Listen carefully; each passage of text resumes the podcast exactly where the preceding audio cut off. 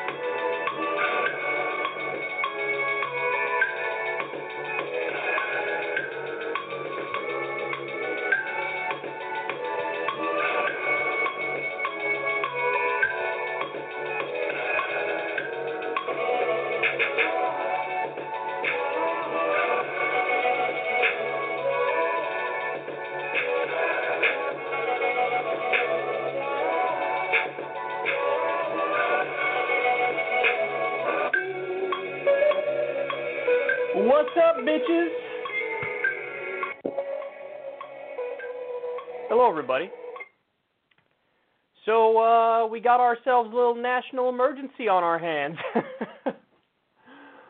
or so we're told. Um, I told you. I told you it was going to happen. I called it. I'm going to talk about that. In fact, I'm going to lead with that in just a second. Um, then we have Ann Coulter turning on Donald Trump, which is hilarious because she wrote a book called In Trump We Trust. ridiculous. Um, I, I mean, the the level to which Ann Coulter makes no sense is legendary. She's breaking records on not making sense. I, I simply don't get like Trump is doing exactly what she wants, and now she's like, fuck him. what? What the fuck? Um, so we got, you know, conservative on conservative violence today. So it's going to be pretty, pretty hilarious if you ask me. My videos are a mess. They're not in order, and so it's going to be a pain in the ass to, to cut to them. I'm trying to actually structure them right now as I talk to you guys. But um, we also have Bill Maher weighed in on the 2020 election, and he's more awful as time has gone by, and it's depressing. Um, and then the U.S. is ramping up regime change efforts in Venezuela, and you have uh, Mike Pence threatening the rest of the world to hop on board with us, which is um, arrogant to say the least. And then we have basically the worst case of censorship against the left that I think I've ever seen. Um, it involves Rania Khalek, who's a friend of the show. Um, and you guys are going to be stunned when you see just how out in the open this stuff is. And they know that there's not going to really be a backlash. The only people who are going to talk about it are maybe some independent left wing outlets, and not even all of the independent left wing outlets. Um, so it's really it's really upsetting when you see what they might get away with, what they'll likely get away with. And uh, the Amazon deal is dead, and the idiots on Morning Joe, the cackling morons, decided to blame Alexandria Ocasio Cortez for it. I find that particularly hilarious because it's a good thing. Like it's a good thing that the Amazon deal is dead, and uh, they attack her for they they, they say like she's responsible for this. She's not responsible for this. I mean, she's one of the few people who supported this idea of like, hey, maybe it's a bad idea to give massive corporate welfare to the richest man in the world. Um, but she wasn't the only one. But somehow it's all being pinned on her, which is crazy.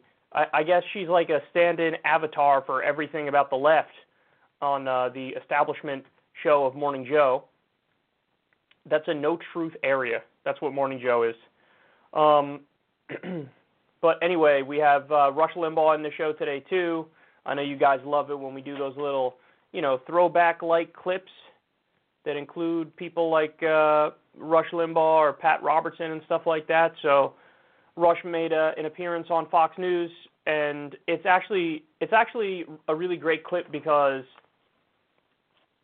it even Fox News host Chris Wallace just kind of casually and easily paints him as the fucking moron that he is, which is glorious. All right, so without further ado, let's go ahead and get started here. And uh, like I said, we'll uh, lead with Trump's national emergency declaration. So, my prediction about the wall has finally come true. I've been saying this for a while now that uh, Donald Trump is going to declare a national emergency and basically try to build it on his own. Um, now, the timing of my prediction was off because he he kept announcing like, "Oh, I'm going to give a, an Oval Office address," and he gave an Oval Office address, and he didn't do it then. Then, like, you know, not even a week later, he's like, "Oh, I, I'm going to give another speech, and this speech is going to be, you know, uh, whatever. I don't know if it was from the Oval Office again or whatever the fuck it was, but I don't think it was. I think it was from the press room. But he gave another speech, and I'm like, okay, now he's going to do it. He didn't do it, and I'm like, okay, I know you're going to do it. What do you like? Just do it. Like, why are you? To be clear, I don't want him to do it, but I just I knew he was going to do it. It was just a matter of him actually doing it. And then finally, uh, a few days ago, he actually he did it, and it was a speech from the Rose Garden. It was a rambling, meandering, lost speech, which is you know expected from Donald Trump at this point. But finally, my prediction has come true. He declared a national emergency. I'm going to show you a, a short news clip here on it, and then we'll come back and talk about it. President Trump tonight, who today went on live TV from the Rose Garden and declared a national emergency, citing an invasion on the border. He is trying to go around Congress now to get billions more in taxpayer money for his wall that he campaigned on, saying Mexico would pay for it. Tonight, Democrats and now the growing list of Republicans who say this move could create a slippery slope for future presidents. Our chief White House correspondent, Jonathan Karl, right there in the Rose Garden, asking the president about the Republicans who don't want this. In the Rose Garden, the president did what he had long threatened to do, declaring a national emergency to get billions of dollars Congress wouldn't give him to build his border wall. We're talking about an invasion of our country. Congress only approved $1.4 billion for the wall, but the White House says the president can get an additional $6.5 billion using executive and emergency powers to shift money from other projects. Most of it would come from the Pentagon money that is intended for counter narcotics efforts and emergency military construction. The president insists military leaders are on board. They think this is far more important than what they were going to use it for. I said, What were you going to use it for? And I won't go into details, but it didn't sound too important to me. The president made it clear he fully expects to be sued. We will have a national emergency, and we will then be sued, and they will sue us in the Ninth Circuit, uh, even though it shouldn't be there and we will possibly get a bad ruling, and then we'll get another bad ruling, and then we'll end up in the Supreme Court, and hopefully we'll get a fair shake. In court, the administration will have to prove there is a real emergency, something the president seemed to undermine with his own words. I could do the wall over a longer period of time. I didn't need to do this, but I'd rather do it much faster. He is incomprehensibly dumb. Dude, you had one job, and that one job was to not undermine your own case. And so when he says, like you did at the end there, um, yeah, you know, I didn't need to do this, but I wanted to do it much faster. That statement alone undermines the argument that it's a national emergency. If it's an emergency, you have to do something right now, which is why you declare an emergency. You can't, as you're declaring an emergency, say, you know, I didn't have to do this. I mean, anybody who supports this, what he's doing here, immediately had to face palm when they heard him say that. Because you just, again, you totally contradicted your case. I mean, just to uh, draw a parallel here, here, let's say in response to 9/11, you know, uh, George W. Bush was like, "Okay, we're going to declare a national emergency, and I need to send, you know, um, I need to send extra security to the airports. I need to do this. I need to do that." And then when he was pushed on it, he's like, "Just, you know, I don't have to do this." Everybody's like, "What the fuck are you talking about? What are you talking about? What do you mean you don't have to do it?" if you're saying you don't have to do it, then it's not a national emergency. Obviously, it is a national emergency. You can't like to undercut your own case in such a clear way is is really just it's so Trumpian because this is what he does, and, and we spoke about this um, when he was campaigning. He knows how to speak out of both sides of his mouth, and what actually happened is people just kind of projected onto him what they wanted him to be for. So while he's saying, for example, on foreign policy, oh, we're gonna, I don't know why we're in Iraq, I don't know why we're in Afghanistan, we're gonna get out of there, we're gonna stop nation building. They don't even, uh, they're not even thankful that we're there, so we're gonna come back, we're gonna build our own country up.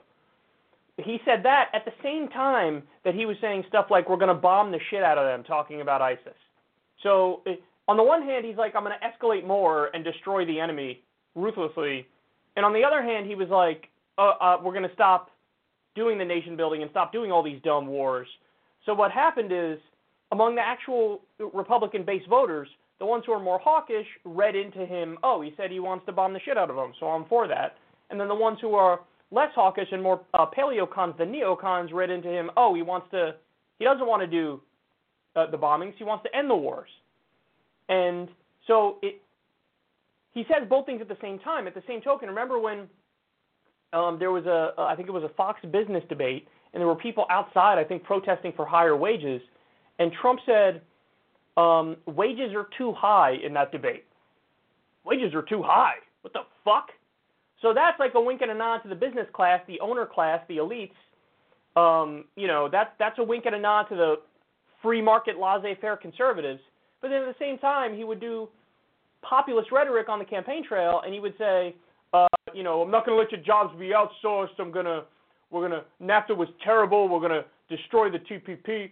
So he was trying to do both at the same time. Hey, look at me. I'm fighting for the working class. And oh, yeah, by the way, wages are too high. And I'm not fighting for the working class. I'm fighting for the owner class. So this is this is so Trumpian. He just says everything at the same time, and then you project onto him. Oh, that's what he really believes that thing that I believe, and that's the thing he's going to fight for. So this is a, a, another class. He's so used to contradicting himself that now he's doing it in the middle of declaring a national emergency. He's like, oh, and I definitely don't need to do this, but I'm going to do this. The next point is about right wing philosophy, because they have told us for the longest time, uh, uh, we're just we're principled in our belief in small government, bro. That's what we're all about. You know, if you could sum up our philosophy in, in as simple a way as possible, our philosophy would be the smaller the government, the better. Big government bad, small government good, and you know leave more to the private sector, shrink the size of government, and what this shows is, and it shouldn't surprise anybody that this is you know they're not about what they say they're about. What this shows is that's just not correct. That on many issues they actually want bigger government, and on some issues they want as big a government as possible. You know, the same people who say they're for small government also support warrantless, illegal, unconstitutional NSA spying. The same people who say they're for small government also supported a giant Wall Street bailout, multi trillion dollar Wall Street bailout during the subprime mortgage crisis and the Great Recession. They also support corporate welfare that goes to um, ExxonMobil and the oil companies. And, you know, again, we could keep talking about issues where that's their belief is not small government. Abortion, they want to regulate it as strictly as possible. When they say they're anti-regulation, but when it comes to that, they're pro-regulation. So, listen, all I want from this crowd is just to be honest about what your opinions are. Like, just don't turn around and use that, oh, I'm for small government bullshit talking point the next time a Democratic president does something you don't like. Argue on the merits of why you disagree with that thing. don't argue and pretend you're taking a principled stand against the size of government because it's obviously the case that that's not your real belief. You just weaponize that talking point when it's convenient for your ideology. But this is a clear example of Trump saying, you know, hey, I want to grow the government massively and have a, a giant militarized border and build a wall through a unitary executive theory, which basically bypasses Congress because they have the power of the purse. But I'm just going to bypass that. So this is something. If a Democratic president did something of similar scale, bypassing Congress, they would be fucking screaming and calling him a dictator and a tyrant, and their hair would be on fire, and they would say this is insanity. But uh, many, and most of the Repu- the elected Republicans are like, yeah, you know, Wall is awesome, so I'm with Trump on this. Now, to be fair, some of them have, you know, said no, I don't agree with this on principle, and good for them. Um, but most of them are just exposing themselves as not having that principled belief in small government. Um, then uh, probably the most important point is whether or not this really is a national emergency. Because if that's what this hinges on in court, then there's no way this goes anywhere at all. Because you can actually like objectively measure shit. And like for example, Trump keeps citing he cites two things. Um, crime and drugs as to why this is a national emergency. Oh my God, there's so much crime from the illegal immigrants. Oh my God, there's so many drugs being brought in by the illegal immigrants. So that's why we need this wall. That's why it's an emergency, and that's why we're bypassing Congress and we're just going to build it on our own here. Um, but as you guys know, if you've listened to the show for a long time, there was a study that came out maybe a year or two ago uh, from a right wing think tank, nonetheless, which found that um, undocumented immigrants and documented immigrants both, respectively, have lower crime rates than native born citizens. What? So that flies directly in the face of, you know, the the propaganda narrative that he's built. Like even at his State of the Union address, he brings these angel families to the um, to to his speech, and angel families, for those of you who don't know, that those are people who've had family members who've been murdered by undocumented immigrants. Now, is it? Do I feel bad for those people? Of course, I feel bad for anybody and their family who were murdered. Uh, murder is horrendous and heinous and should be punished. But the fact that you're only focusing on the undocumented immigrant murders, you're trying to build a narrative, and that narrative is, hey, look at all these families who were impacted by murderous undocumented immigrants. Therefore, we should crack down on the entire undocumented immigrant community. We should crack down on all undocumented immigration. And so he uses that as propaganda to try to build the case for the wall. So it, it's very it's it's a cynical argument because again, when you zoom out and you look at, at the macro picture, there's actually fewer, um, you know, undocumented immigrant murderers and documented immigrant murderers. Murderers commit less crime than native citizens. So if this is what the, the discussion is going to be in court, Trump is toast because he has no real argument here that this is a national emergency. If that's a national emergency, there's about a thousand other things that are bigger emergencies. Um, and then also on the point of drugs, most of the, the drugs that get into this country come through legal ports of entry. So they don't, it's not like, uh, like Steve King said, that you have uh, undocumented immigrants with cantaloupe calves dragging the drugs a- across the border in the desert. That's not what's happening. They're coming into this country through legal ports of entry. So there's clever ways that they hide it. However, they, you know, hey, we put it in uh, the the tires of our truck are lined with coke or whatever the fuck the case may be. They come up with clever ways to get it in through legal ports of entry. So for you to say we're going to build a wall and it's going to make sure people can't smuggle in drugs through the desert, that's not what's happening. And he also cites the opioid crisis. Dude, what do you want to do? You want to build a, a, a wall around GlaxoSmithKline and Merck and all the uh, pharma companies? Because that's where, you know, that originates from. So for him to try to make the case in court, this is a national emergency, it's not you're not even going to come close to making that case because your crime point is just factually not true and your your drugs point is just factually not true. It is possible, though, that you know, it might get slapped down a couple times, then it goes to the Supreme Court. Then there is a chance that the Supreme Court says, okay, we're going to let you do this. But if the Supreme Court does decide we're going to let Trump do this, um, because they say, for example, they could say something like, whether or not it is a national emergency is irrelevant. It's up to the discretion of the president to determine whether or not it's a national emergency. And even if we disagree that it's a national emergency, he has the authority as president to determine what is and isn't, and therefore it is legal for him to take this course of action. It is there is a remote possibility, probably a tiny percentage chance that that's what they decide. And if that is what they decide, well, guess what? Many people have pointed this out, and they're correct. President Bernie Sanders can say, well, the fact that we have 32,000 to 45,000 Americans die every year because they don't have access to health care, the fact that we have medical bills being the top cause of bankruptcy in this country, that's a national emergency. So I'm going to bypass Congress and approve and fund a Medicare for all system um, through a national emergency. Uh, you know, that's one example. Another example is um, climate change. Hey, climate change is is going to destroy the world, and all hopes at a, a future modern civilization. And we need to address it, and we need to address it now. So it's a national emergency. We're going to ban fossil fuels and radically and quickly move towards uh, renewable energy and technology. I mean, you can if you're leaving the president the discretion for that one person to determine what is and isn't a national emergency, then it's going to be on the whims of that one person to determine what is and isn't. And you're going to have massively varying different views between uh, Democrats and Republicans and individual Democrats and individual Republicans. And you're opening up the door to basically it, it's really a dictatorship. I mean, that's what that is. Like, oh, I'm just going to willy nilly, whatever I decide, we do. And, oh, you disagree with it? Sorry, we're going to declare a national emergency, and it doesn't matter if you disagree with it.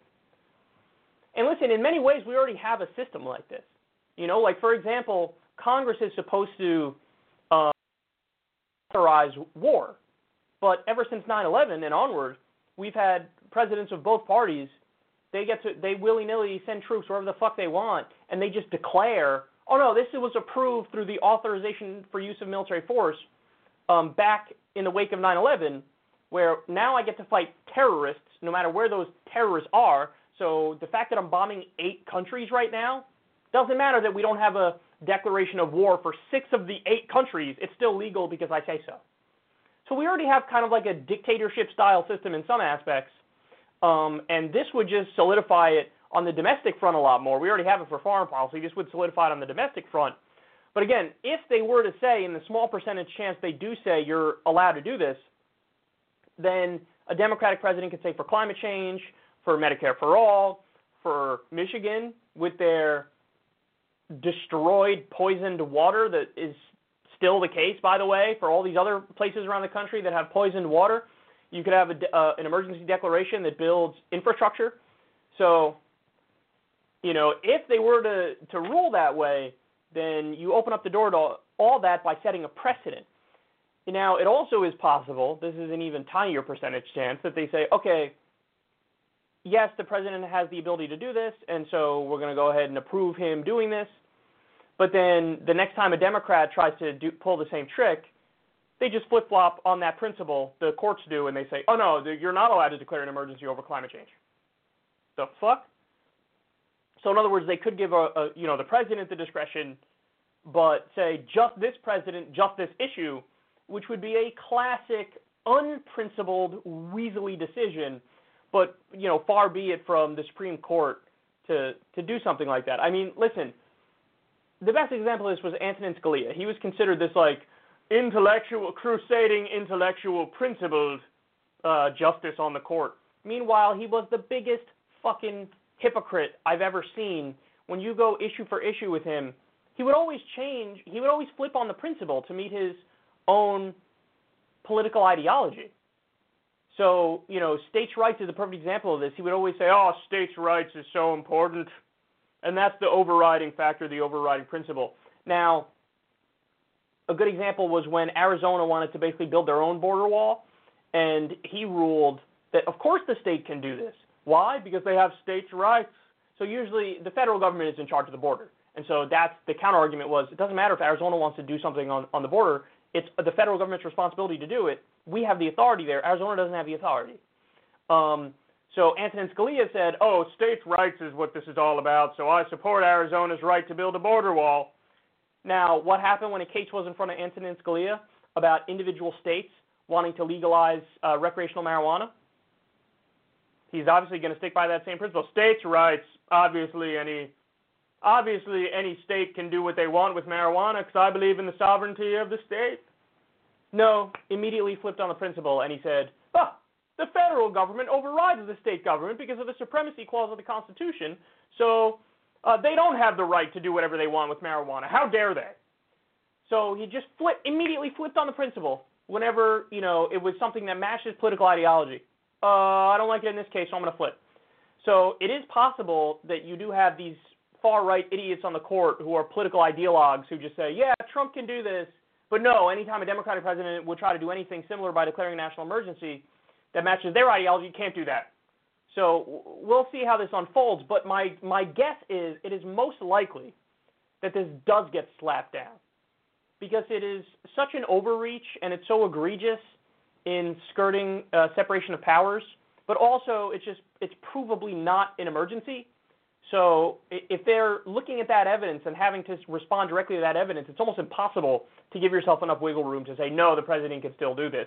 So my guess is this will get slapped down, but it is Trump doing what he said he would do from early on.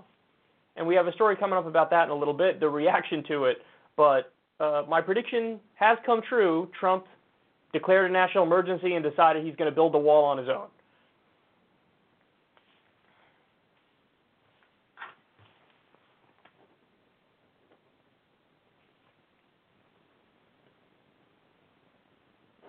Okay.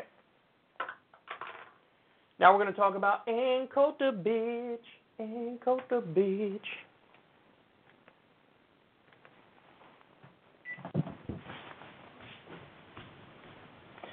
So Ann Coulter has completely turned on Donald Trump now. She's been kind of flirting with that for a while, like, eh, I think I'm going to abandon him. No, I'll stick with him. I think I'm going to abandon him. No, I'll stick with him. Well, now it's it's Dunzo. She decided I'm totally done with this guy, which is kind of hilarious because she wrote a book called In Trump We Trust. Yikes on that one. So um, take a look at why she's abandoning him. This is directly after he declared the national emergency to build the wall. Listen.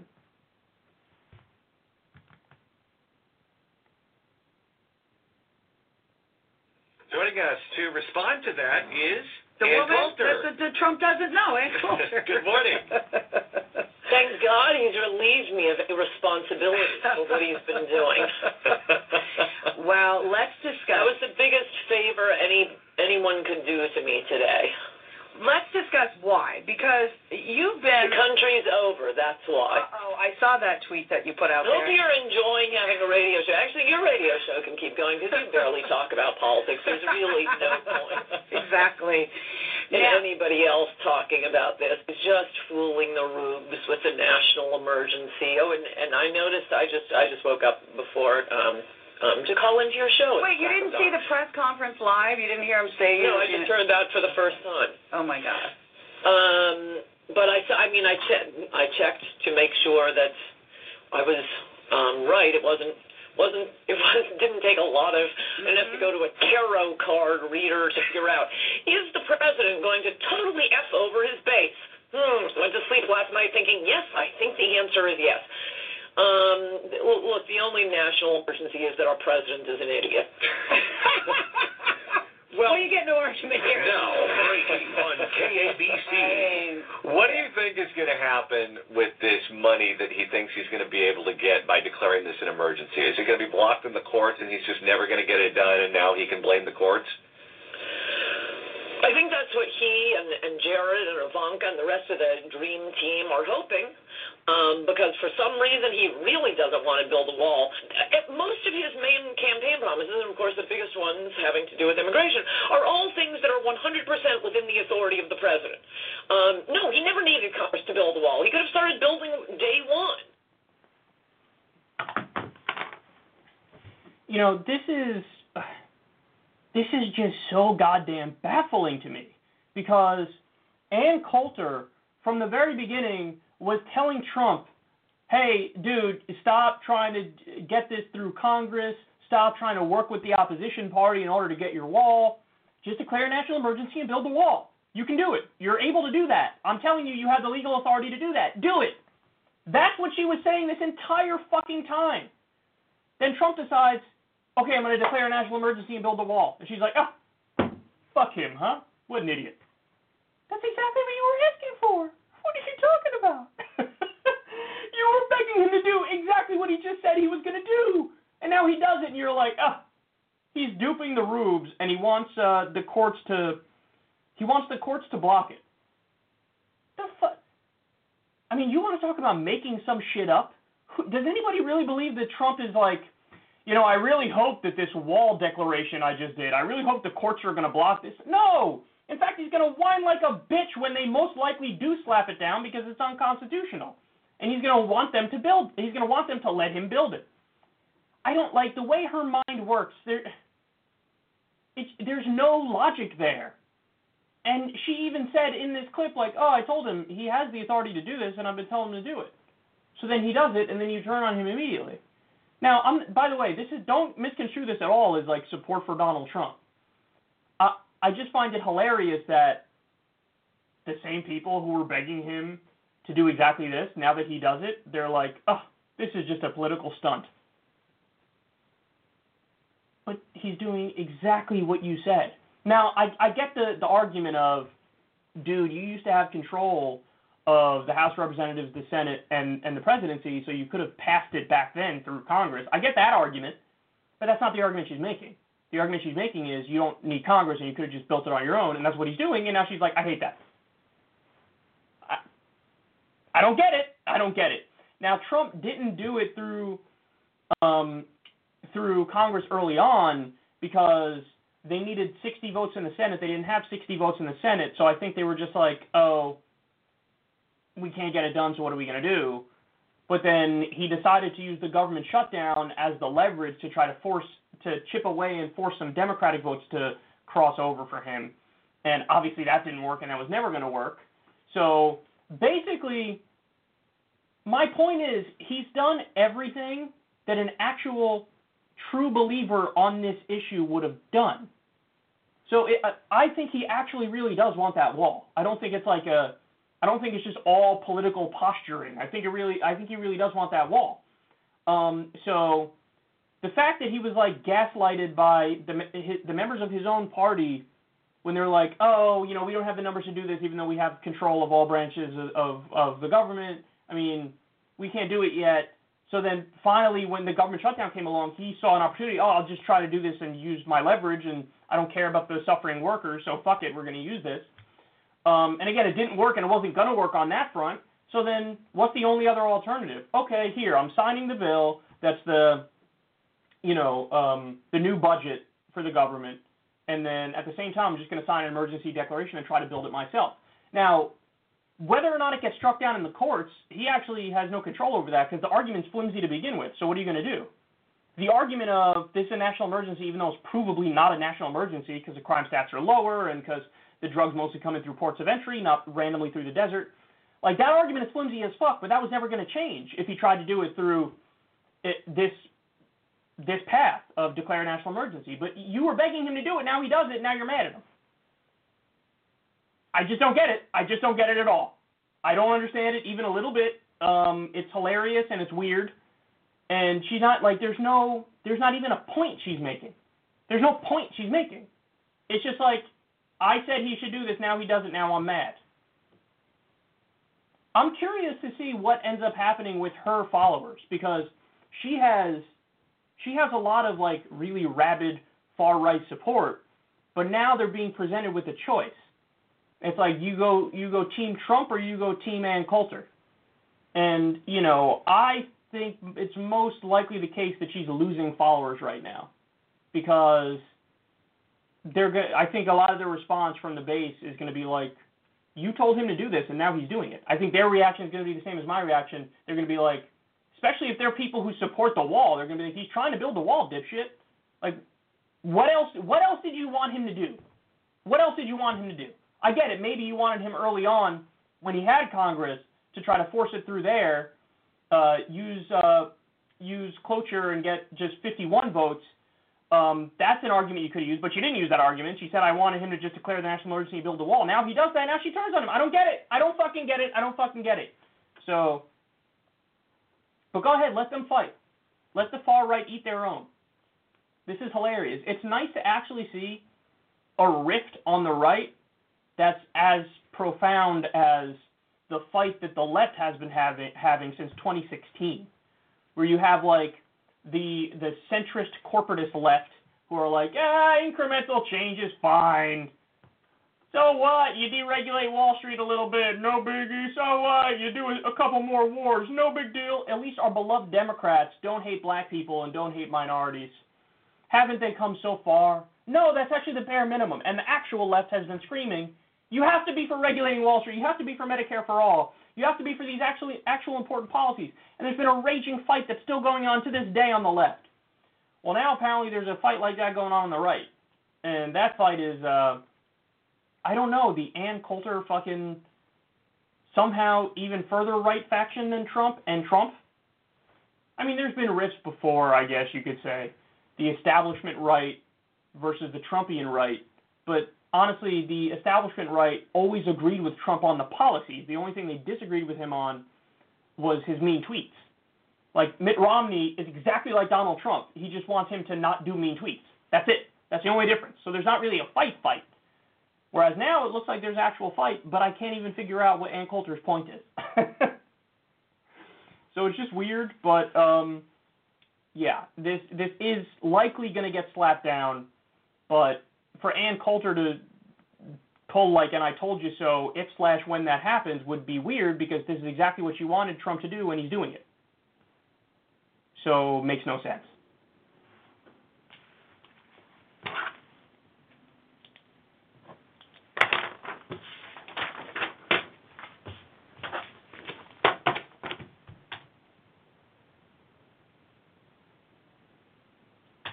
Okay. Now let's go to Bill Maher.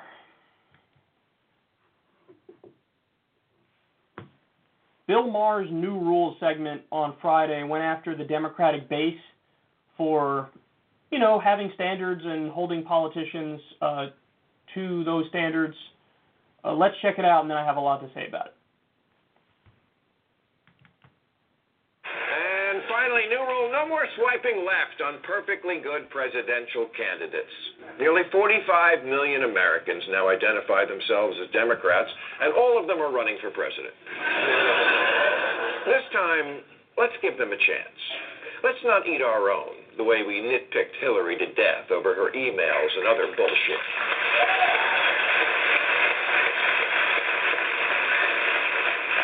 Kamala Harris has already had to play defense because it's come out that when she was a prosecutor, she prosecuted people. Not very progressive. She should have found a way to apply more forgiveness, and the fact that she didn't is unforgivable.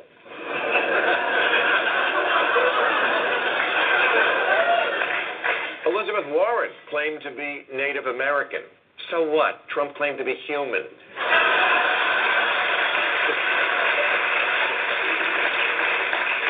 If you think this stupid, blown out of proportion Indian controversy makes her inauthentic, you're the phony. She is the champion of consumer rights in the age of income inequality. When it comes to Elizabeth Warren, I have no reservations. Thank you. Okay. Bernie Sanders, we used to like him, but he didn't personally chaperone everyone on his campaign, so he's a sex monster once removed. Candidate has to have tough standards for their staff, uh, but not too tough. That's Amy Klobuchar. Oh, yeah. Yeah, last week we learned she's vu- verbally abusive. Then again, this came from the Huffington Post, so I got to ask do you mean actually abusive or what millennials think of as abusive? I, think it's like the pain chart in the hospital, and I think my generation's two is your generation's 10. so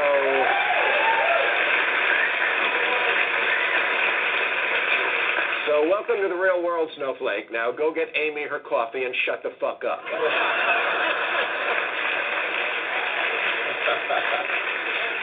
Beto O'Rourke took oil money. Yeah, he's in Texas. All the money in Texas is oil money. The only other job there is operating the mechanical bull. It's like complaining Mitt Romney takes money from Mormons.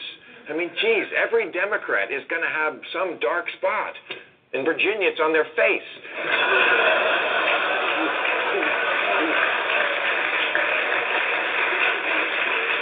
Do you know what song Trump plays at his rallies? It's the Stones' You Can't Always Get What You Want, which seems like an odd choice, but it tells you why Republicans are so successful.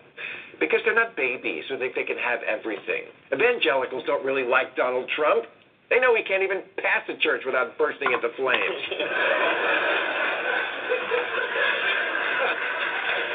but but he got them two justices on the Supreme Court.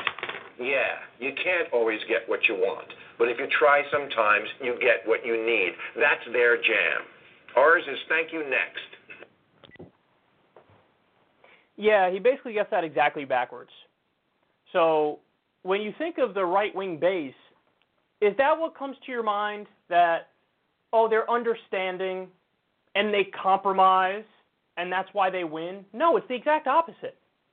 They had their Tea Party revolution, and it was the rise of the Tea Party revolution which led to their uncompromising candidate candidates which led to victory. Remember, Donald Trump, one of the things that got him popular early on with that far right wing base was what?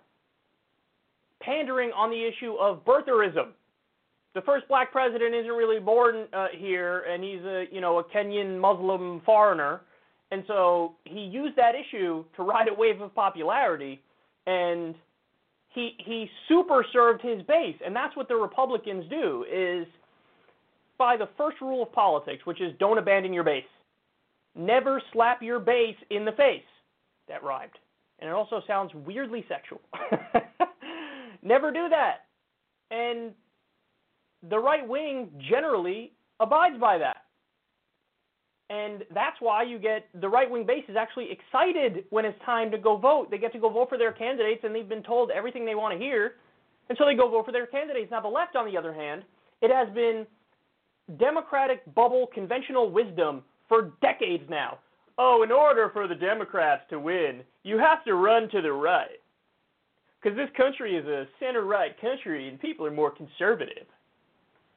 Now, if that was true, perhaps the Democrats would have never lost a thousand seats under Nancy Pelosi, Chuck Schumer, and Barack Obama.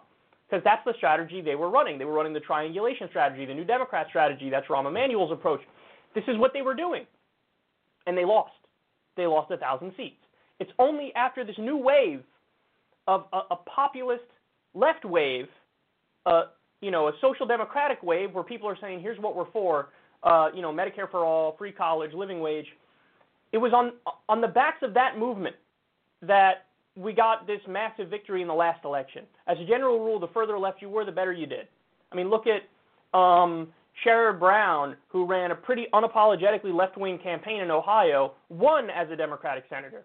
And then you have um, in Indiana, what's his name? I see his face in my head, but I'm blanking on his name right now. Joe Donnelly.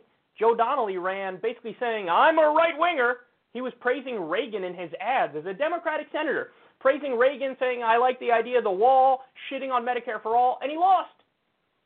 So Bill's point is, hey, left wing base, can you calm the fuck down, please? Because you're the reason that, you know, the left is losing with your thank you next stuff. When the reality is, instead of berating the base to fall back and change their standards, Bill, you should be rating the Democratic politicians to listen to the fucking base. So you flip the responsibility. Why is it why is it the onus on the people to fall in line behind the politicians? No, the onus is on the politician to serve the will of the people. So perhaps if the Democrats are losing, they should stop being shitty and stand for something that would definitely get them elected. Be more specific here in the breakdown. He says he says in the beginning that oh, can we not nitpick our candidate to death like we nitpicked Hillary to death over bullshit? Here's the problem with that bill. What the left was arguing against Hillary was not bullshit. I, I will gladly concede that the arguments from the right against Hillary were largely bullshit. Oh my God, her emails. Oh my God, Benghazi. Just silly stuff. But the arguments from the left uh, were, oh my goodness, the Iraq War killed minimum 200,000 innocent civilians, and she supported it, and she didn't change her mind on it for an incredibly long time. And she's she uh, did regime change in Libya. She wants to do regime change in Syria. Um, that seems pretty fucking important to me. Supporting the Patriot Act and destroying our Fourth Amendment protections, that seems pretty fucking important to me. So don't conflate all criticism of Hillary as being illegitimate because then you're a hack, and that's what you sound like. So I don't think it was nitpicking her to death. I think it was genuine, legit criticisms. And the reality is, if she had listened to those criticisms and course corrected, she'd be president today. But she didn't do that. She continued to listen to her shitty strategists and do the old dumb strategy of, I need to run further and further right. Well, how'd that work out? Donald Trump outflanked her on her left on certain issues, and he ended up winning. Um, then he said he protects Kamala and says, "Oh my God, Kamala, how dare she prosecute people as a prosecutor?" I mean, I know you're a comedian, so your job is to like make people laugh, but uh, the, how flippant and glib you are about this is insufferable because again, the argument isn't like that absurd of like, "Oh, you're a prosecutor, therefore you're dismissed." No, the argument is as a prosecutor, you were told you should prosecute Steve Mnuchin, who was foreclosing on grandmas early and kicking them out of their homes, and you didn't foreclose on Steve Mnuchin, the Goldman Sachs lackey, the head of OneWest Bank. You didn't go after them. You didn't prosecute them. Why? Because uh, you were taking campaign contributions from them. That's corruption. The argument is, hey, you were a prosecutor and you supported civil asset forfeiture, which is legalized robbery by cop. The argument is, hey, you were a prosecutor and you laughed at the idea of supporting legalized marijuana. So as you pretend to be this woke person of color candidate, you're responsible for locking up people of color and destroying their fucking lives. And you, Bill Maher, of all people, should understand that, hey, maybe this is one of those issues where there's a red line and it's a you're on our team or you're not when it comes to legalizing marijuana. You, of all people, should take this position, but no, you're going to defend a candidate who laughs at the idea of legalized marijuana and now pretends to be for it. Does anybody really think that she's going to fight tooth and nail to legalize it? when she spent her whole fucking career doing the opposite? Uh, he's so smug, I can't take it. Um, like every actual argument counter to his position, he glibly dismisses and doesn't address. And he strawmans everything about the, the people he disagrees with and then knocks down the straw man. It's just so obnoxious. Now, on the Liz Warren Native American thing, I agree that that one's forgivable. Why is that forgivable? Particularly because it has nothing to do with policy. So, the criticisms that are the most legitimate are policy based, and you need to deal with those actual criticisms and not just smugly dismiss it. If you want to say, hey, the social justice warrior ish left that gets wrapped up in non policy related issues and they dismiss people based on shit like that, then I agree with you. But he's throughout this rant, he's he's conflating the two things. He's conflating legitimate policy criticism with all like oversensitive snowflake social justice warrior criticism. So, and, and by the way, it's not something like I can look past the Elizabeth Warren Native American thing, but I also take the point that there are many people who genuinely look at that and go, eh, really questionable for you to do that.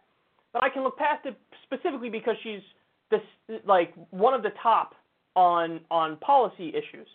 Now, on the Bernie Sanders one, he's correct to defend Bernie on this front because Bernie had no idea about any kind of sexual harassment that other people were doing in his campaign. So what's he supposed to do? Stop something he doesn't even know is fucking occurring because nobody even fucking told him? It makes no sense. It was a total smear of Bernie. Now, when he goes uh, to defend Klobuchar, again, Bill, I don't know about those stories about, oh my God, she's verbally abusive and this and that. I know nothing about that. You know, I saw the articles, but is it legit? Is it not legit? I don't know. Does somebody have an axe to grind in the media and so they're running these stories? Or is it somebody who was actually like, no, seriously, she was really bad? I don't know. But what I will tell you is Klobuchar is, is dismissed because of her policy positions. Again, this is going to keep coming back to policy because that's what it's about if you're a serious person and you're looking at candidates and who to vote for. Klobuchar, for example, supports the intelligence agencies, come hell or high water. So she's in favor of the Patriot Act and NSA spying, and she's routinely supported NSA spying. You know, that's something I can't look past. She doesn't support Medicare for all. She supports all access, expanded access. So, yes, I have policy criticisms of her, and because of those policy criticisms, and she's uh, one of the furthest right candidates in the race, I have no interest in her. Now, you can't flip that back on me and people like me and say, oh, how dare you be so finicky in criticizing candidates. Bill, this is a fucking primary. It's the exact time to criticize candidates. If we can't criticize candidates and have favorites and argue for them, then what the fuck is the point of a primary? Do you just want to abolish fucking primaries? Like now is the time to make the argument as to why you want that person and not that person. Jesus Christ. Um, and then of course he had to do the millennial bashing, or it's like every one of his shows now he has. It, there's like a a mandatory minimum of millennial bashing. There's like a quota he has to hit. And there's nothing lazier and dumber than millennial bashing. I mean, we're talking about people who graduated into the worst economy since the fucking Great Depression, uh, people who were raised in a system where the idiots running it kept sending people to illegal and offensive wars and wasting trillions of dollars doing that. Um, you know, destroyed unions, destroyed uh, labor laws, made it so that the middle class is no longer the middle class. Wages have been stagnant since the fucking 1970s. So we were raised in a broken fucking system. And then the people who broke the system turn around and go, Ha! Are you living at home in your basement, fucking bitch? Get up and go do something. Why don't you go do run the world? How about that? It's your turn to run the world. Well, yeah, because you guys fucked it up beyond all imagination. And now when we try to fix it by picking candidates that are actually correct on the issues, you are condescending and pedantic and saying, no, how dare you have standards for your candidates? Why do we always have to eat our own? Not everything is eating your own. Some of it is logical and reasonable criticism and breaking down where they stand on the issues to fix the country. Jesus fucking Christ. I can't stand the millennial bashing. It's the dumbest fucking thing ever. And here's this guy, a comfortable fucking multimillionaire in his studio on his TV show, who's like, You guys don't even know what it's like to have it tough. My generation's two for pain is your generation says, Shut the fuck up and go to your fucking castle mansion and smoke some weed with, you know, whatever, Larry King or whoever the fuck you're hanging out with nowadays, with your pampered ass yelling at people who are up to their eyeballs in fucking student loan debt. You you glib smug prick. The fuck do you know? You've been in Hollywood for the past fucking couple decades making money by doing a TV show once a fucking week. Asshole. Jesus fucking Christ. There's no there's no like trying to understand anybody else's viewpoint. And then uh, finally he brings up Bet on My Stork and he says, "Oh, Bet on My Stork takes um oil money. Oh, we, we should look past that. Why you're you're always yelling about climate change, and then you see that one of these candidates who takes oil money is probably a lot less likely to fix that problem. Why is now not the time to say, hey, we should probably look past him because he's going to be super questionable on one of the most important issues, and we should probably pick a different candidate who's going to be better on that issue? Why wouldn't you do that? Because you're a fucking partisan tribalist hack. And you know how Nina Turner says any old blue just won't do? Your uh, argument is any old blue will do. So even if it's a even if it's blue, that agrees with red 60% of the time. Yeah, that'll do. What are we gonna do? Stop. Don't eat your own. Don't eat your own. No, the answer is you have to hold your side to strict standards, or else you can never get anything done. If you're always going to vote for people who are going to stab you in the back, then what's the point of even voting? If you're never going to get what you want, then why vote? So it, it just it makes no sense. And the real argument against Bet on My Stork isn't just that he takes fossil fuel money. The argument is um, hey, look at his detailed policy record, and David Sirota did a wonderful breakdown in Capital and, and Main. And for example, he supported Wall Street deregulation. For example, he supported fast track of TPP. For example, he supported, he agreed with Republicans in putting a hatchet in the back of the Consumer Financial Protection Bureau. So, I, it, that's not a little thing, Bill. These are all big things. And do we want to keep picking shitty centrists? You might, but the rest of the country doesn't. And that's actually helped the rise of the right over the years. So how about you step aside and let this new populist left wave do what we do best, which is win and fix the fucking country, something your generation hasn't been able to do.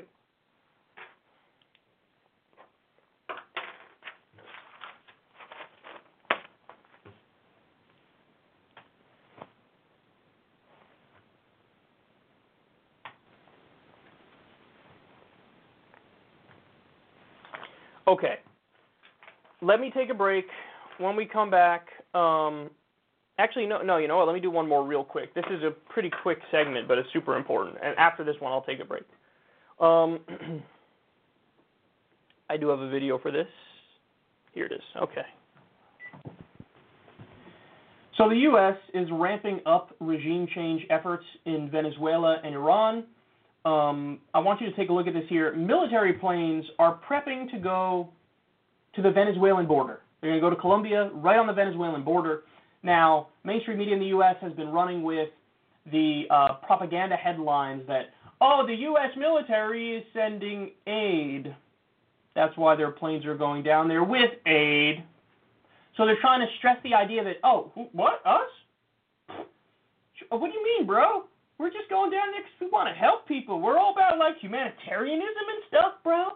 We just want to end hunger. You know what I'm saying? That's what we're there for, bro. Okay, so if that's the case, why would you send the aid in military planes? Why would you do a military buildup on the border? Why wouldn't you just send, I don't know, aid aid? Like, why is the military involved here? Well, they do they do the aid, bro. They also fight and blow shit up. And we're supposed to believe that John Bolton, bloodthirsty neocon warmonger lunatic, John Bolton and Elliott Abrams, who has a history of toppling governments, that oh no, they just they care about the Venezuelan people, but they don't even care about the American people. I'm supposed to believe they care about the Venezuelan people? You fucking kidding me? But the media is running with it, and they're like, oh yeah, sending aid, the U.S., wonderful U.S., altruistic, sending aid to starving people. By the way, our sanctions are helping starve those people. You really want to help them? Lift the sanctions. But they're not doing that. They're sending military planes down there. Well, gee, I wonder why. So anyway, um, here's the clip. You're going to see a clip from the AP here. The military plane's gearing up to go, and then you're going to hear a speech that uh, Mike Pence just gave to some of our allies. Take a look.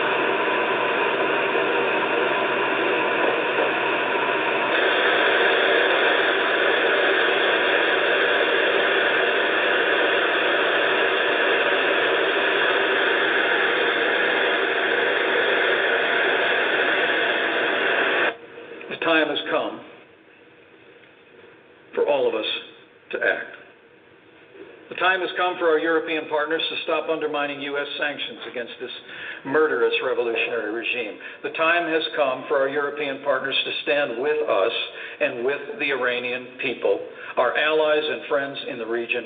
The time has come for our European partners to withdraw from the Iran nuclear deal and join us as we bring the economic and diplomatic pressure necessary to give the Iranian people, the region, and the world the peace, security, and freedom they deserve. We call on the European Union to step forward for freedom and recognize Juan Guaido as the only legitimate president of Venezuela. So this this is what we do now. We just go around the world and we bully everybody and we say, "You will recognize the leaders that we want you to recognize." So Europe has actually stayed in the Iran deal because it was doing this weird thing called what's the word I'm looking for? Working. So you had the IAEA, International Atomic Energy Agency, verifying over a dozen times that Iran is following the uh, Iranian peace deal, the nuclear agreement, to the letter. To the letter. So they said, okay, we don't agree with the U.S. We're not going to put sanctions back on. We're going to continue to trade with them. And by the way, because of U.S. sanctions that were put back on, um, Iran is on the verge of collapsing. They're literally rationing chicken. So that government is on the verge of collapsing as a direct result of U.S. actions. By the way, we covered it before. Nobody else covered it, which drives me fucking crazy because it shows you how unserious the media is. But um, the UN's top court ruled that the United States cannot put sanctions on humanitarian goods going into Iran. You can't do it. It's against international law. The Trump administration responded by scolding the UN's top court, pulled out of the UN's top court, and kept sanctioning humanitarian goods going into Iran. And now people are dying because they don't have basic medicine. So understand that this is your uh, re- this is the U.S. government which claims to care about human rights. This is what they just did. They blocked humanitarian goods from getting into a country where people need them, and then as a result of that, people are dying because they're trying to squeeze that country into regime change. That's what it is. It's exactly what it is. Israel and the U.S. desperately want to do regime change in Iran, and they're trying to do that. And now Mike Pence is trying to force our European allies to jump on board with it. And remember, these uh, assholes in their ivory towers do not give a fuck about the human toll, the fallout, how many people in Iran are going to be hurt and are being hurt right now, how many innocent civilians will die, how many, if we need ground troops there, and what will happen in, in, in the case of that. They don't care about any of that. It's not them going. So another regime change war, who gives a shit? Let's go for it, bitch, and let's berate anybody who doesn't agree with us. Venezuela, again, in the case of Venezuela, pretend us, bro. Uh, listen, we we want Maduro gone because he's a brutal dictator. You know what I'm saying? Bad dictator. Ah, we, we're against dictators. Freedom and democracy lovers. That's who we are. Hey, asshole, the U.S. supports 73% of the world's dictatorships. So what's this really about? Well, the answer is John Bolton already said it on Fox Business, and we covered it on this show. It's all about the oil reserves. Venezuela has the world's uh, largest oil reserves, and it, John Bolton said it amongst friends on Fox Business. Yeah, it would be great. We got U.S. companies involved, and we're thinking getting our hands on it. So if they're just lying, um, oh, human human rights, we're going to send aid down there. We're going to topple another fucking government. You got the band back together. Elliott Abrams was known in the 1980s for doing these PR scams where they pretend the U.S. pretends to send food and aid to these countries, and really they're sending arms shipments. Why are they sending arms shipments? They want to arm right-wing militias to violently overthrow the governments. Now, what I'm saying in no way, shape, or form should be misconstrued as a defense of the Islamic theocracy in Iran and the Grand Ayatollah or a defense of Maduro. I'm saying nothing about either one of their cases. What I am saying is the U.S. does not have the right to willy nilly violate international law and topple governments because we want to jack natural resources. We want more geopolitical control and power. We don't have the right to do that. So it's a principled stand against that. The most frustrating part of all this is the media is nowhere to be found. They're going right along. All the people who scream, like on MSNBC, resist, yes, we're resisting. You can call us heroes. Those fucking assholes now totally agree on this issue. Nancy Pelosi totally agrees on the Venezuela issue. So look at this. Look, this is the spectrum of debate.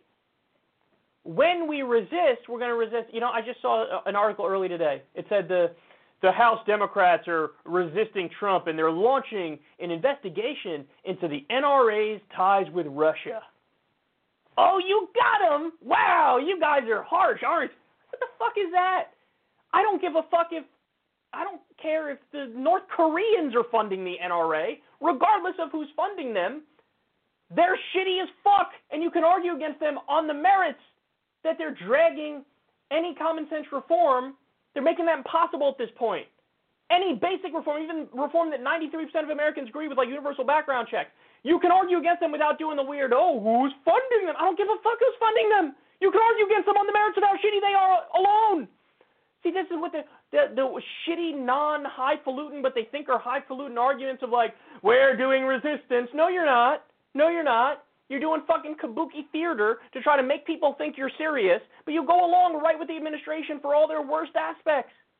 Regime change in Venezuela. What the fuck are you doing, man? God damn it. Resist on this. Media, call this out. They're a bunch of liars. Are you uh, are you really falling for the idea that John Bolton gives a shit about Venezuelan civilians? Because that's what you are. Donald Trump, who you call a thin skinned lunatic maniac, you think he cares about Venezuelan civilians? Can you really be that dumb? But they're not saying anything. They're not resisting. And Noam Chomsky's manufacturing consent is, is more relevant now than it's ever been. Because, boy, over time, did his arguments prove to be true. The way power works, the way the media works, they filter it so that they only hire people who they know won't rock the boat. You know you're not going to hear from fucking Don Lemon or, or Chris Cuomo. These are people who are supposed to be the resistance media. Rachel Maddow. Are you hearing actual objection on the policy issues? No. That's why they're allowed on the air. Because they're not going to rock the boat when it really, when push really comes to shove. They're going to do the faux resistance. Russia is controlling this administration. So in order to resist it, we need to be incredibly hawkish and push towards World War III. Oh, well, fucking how progressive you are. Wow. Thank you. Thank you. Any word on the fucking regime change wars that they're prepping to do right now in Iran and Venezuela? Anything on that? Anything at all? No, no. Okay. But then fucking when they do it, fast forward five years and they'll do their faux resistance. Oh, why did they fucking topple Iran and Venezuela? I couldn't believe they did it. Look at the disasters they are, because that's what they did on Iraq, too. Uh, oh, we're all for it. It's the right thing to do. Let's do it. Cut to five years later. Ah, I can't believe they did this. And then the, you'll notice something. The argument isn't, oh my God, that was morally reprehensible, what they did. The argument is, oh, the wars were mismanaged. So we all agree the war had to be done, but you had to manage it properly. All right, there you have it. U.S. ramping up regime change and no resistance anywhere in sight except right here. So TikTok until they kick me off YouTube.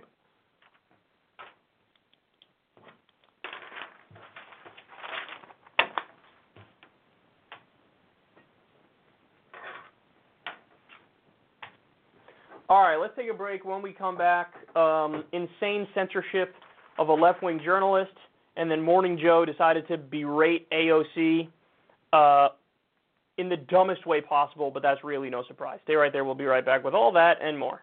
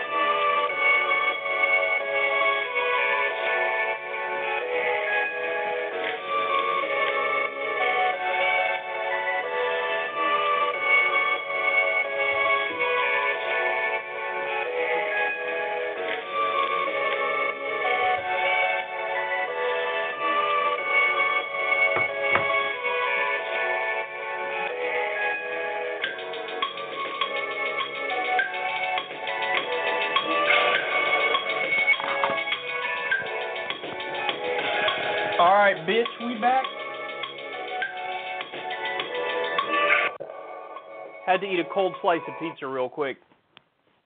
Had to do it. Oh, I didn't have anything before the show, so you know how that goes. Little rushed break food. Give me some fuel. Keep this show going. Um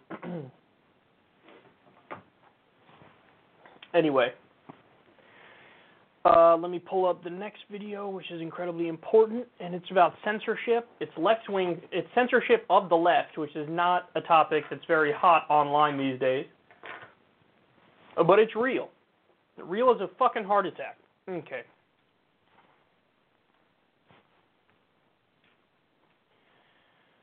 So I have a case here of just absolutely insane censorship that I have to share with you. Now, I've been telling anybody and everybody who will listen, you have to stop with this nonsense narrative that um, anytime there's censorship on social media, it's censorship of the right. This is something that's actually a very pervasive narrative online. But it's not true. And you're about to see a great example, a great counterexample to that. That the real breakdown isn't right versus left. The real breakdown is establishment versus anti-establishment. So um, it, this dates all the way back to I don't know if you guys remember in the 2016 election, shady group called Prop or Not um, released a list of oh these are the fake news arbiters, and then on that list included you know you had some genuinely fringe uh, extreme outlets like uh, WorldNet Daily, for example, they're most well known in my mind from when they said that when Obama land back when Obama was president, his plane landed in Africa, and they ran a serious story where they said a ghost ran in front of the camera when he was walking off of his plane. So they're like it's a weird mix of like far right beliefs and also um, extreme religiosity and conspiracy theories.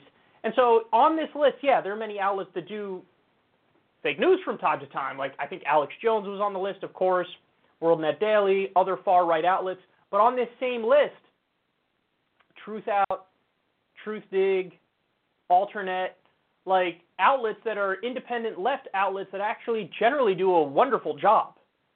So the real censorship is not on divided down partisan lines. The the real censorship is who's safe and who's not safe, who's establishment, who's anti-establishment. Um, now, don't get me wrong. Am I saying that there's no such thing as like fake news that's harmful? No, of course there's such a thing as like fake news that's harmful. But let me ask you guys a question. What happens when, for example, that fake news that's harmful is every major established outlet in this country running propaganda that leads us to do an illegal offensive war? That's what happened with the Iraq War the fake news was being uh, sent out from the mainstream media, from the corporate media. Do they get censored when that happens? And listen, we see it right now in the build up to a war in Venezuela. Whatever the State Department is saying, the mainstream outlets are running, not even remotely critical. Just stenographers to power. And so they're pushing a lot of fake news right now. Are they going to get cracked down on? No. So what you have to understand is there's no such thing as an objective arbiter of truth who's going to be totally fair and open and say the only people we'll ever ban are people who are doing violence uh, or doxing people or doing the most egregious fake news. No, because whoever who's going to watch the Watchmen, whoever decides I'm going to be the one who controls this, they have their own biases and their own opinions, and you know they're not going to be truly fair and objective. So that's why the best case scenario is you should treat social media like a right. Treat it as the new public square. So when somebody says something that's gen- genuinely a fringe lunatic opinion, as long as they're not directly threatening violence um, or doing just the most clear case ever of libel or slander or, or doxing, well, then you have to let it stand. So, uh, you know, this is a, a position that's growing in popularity, but I still don't know if it's the majority opinion. But the idea is to treat uh, social media like they're public utilities to expe- expand First Amendment protections. I think that's the only way to really address this problem. But let me give you the specifics of this. So this is um, Rania Khalek, a left-wing journalist, and she does some great reporting for this outlet called In the Now. It's kind of like a, a more left-wing version of Now This, and I'm gonna I'm gonna give you uh, what she tweeted about what happened to In the Now and their accounts. They usually make like short viral videos, um, but here's what she said, and I'll break it down for you.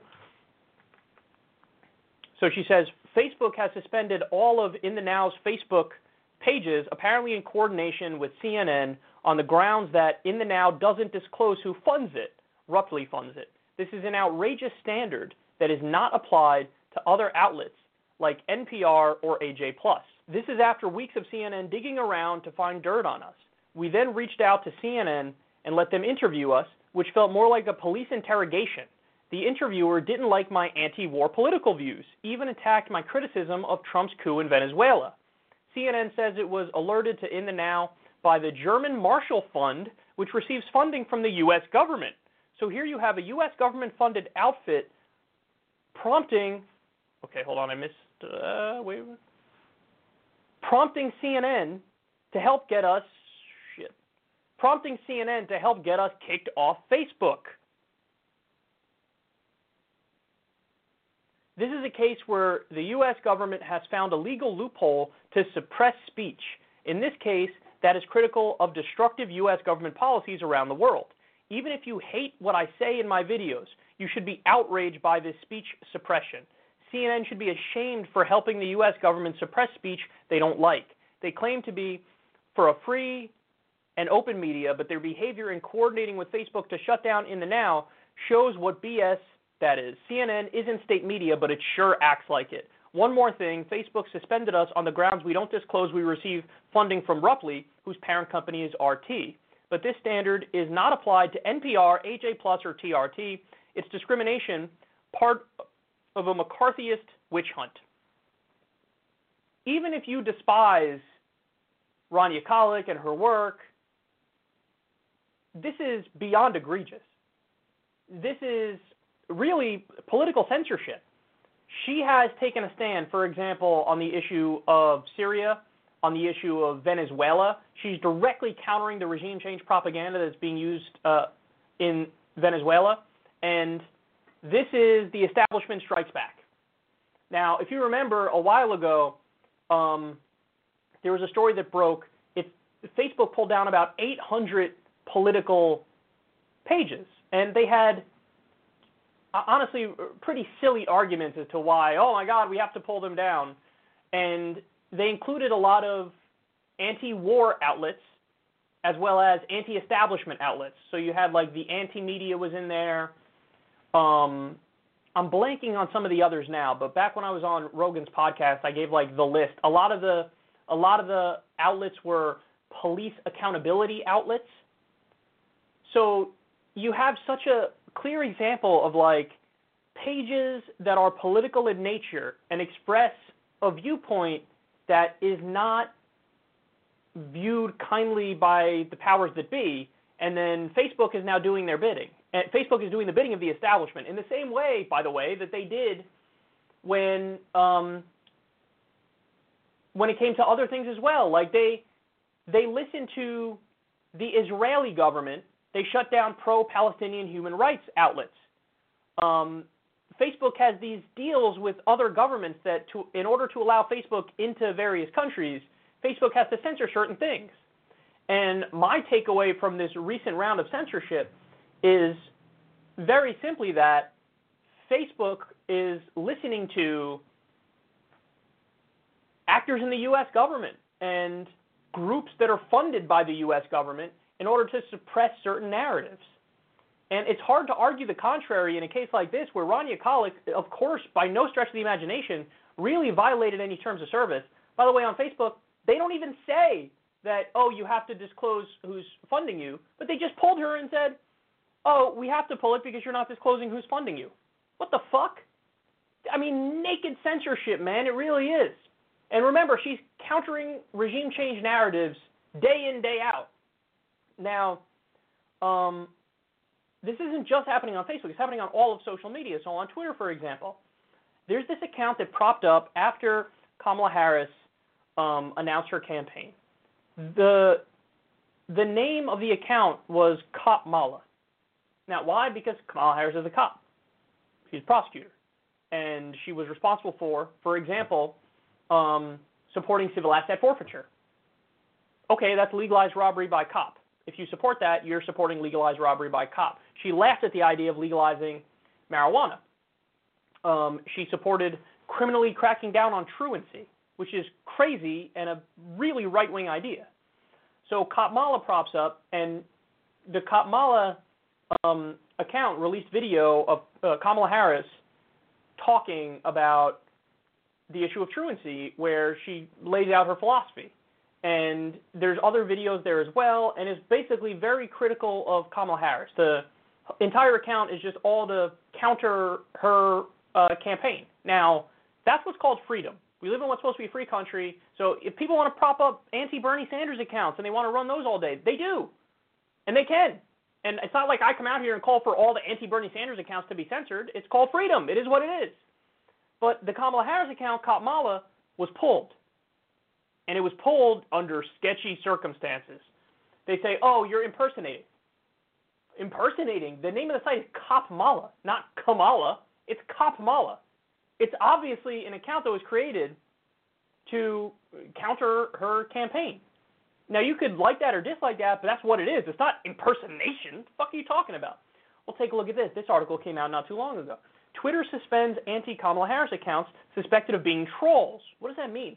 Twitter this week suspends at least two accounts suspected of troll like behavior targeting presidential contender Senator uh, Kamala Harris of California as well as other Democratic candidates. The accounts were created recently and had few followers, but they posted easily shareable content about the senator's record as prosecutor that earned an outsized audience on the platform. One of those accounts claims to belong to a black man in the South who opposes Harris and supports Senator Bernie Sanders, who's exploring a presidential run of his own. Kamala Harris, now, here's the thing. It's already super questionable because they're just saying, like, oh, they're trolls. What does that mean? And who said trolling is illegal? You could troll. Trolling is part of social media.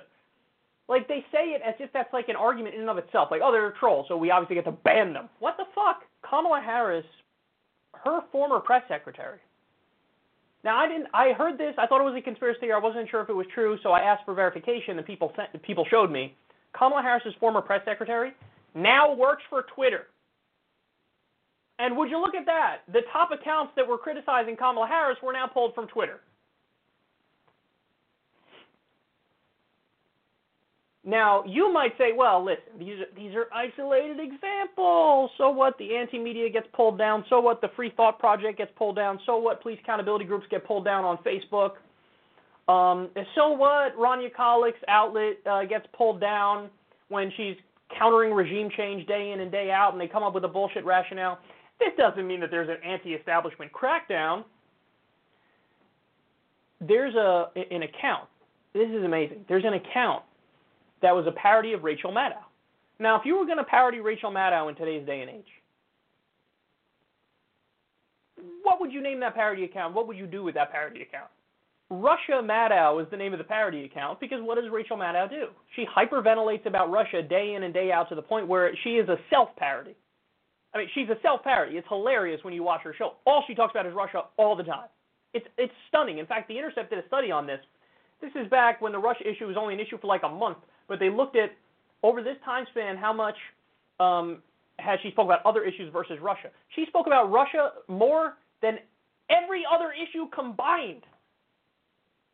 So there was a parody account called Russia Maddow where they tweeted shit just like Russia, and they it was it was hilarious. In fact, I just followed it recently and retweeted it a bunch because I thought it was fucking hilarious. Because that's so true that that's what Rachel Maddow does. Well, guess what? That was suspended also.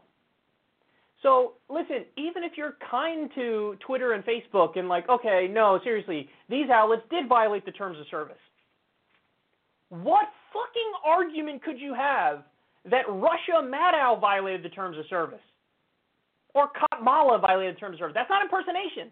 Everybody who looks at that knows it's not Kamala Harris. Everybody who looks at Russia Maddow knows it's not Rachel Maddow. They know it's a parody of Rachel Maddow. Sometimes, like when Peter Douche was suspended, that was a parody account of Peter Daou, the most pro-Hillary silly person on the planet. It said parody in his fucking bio.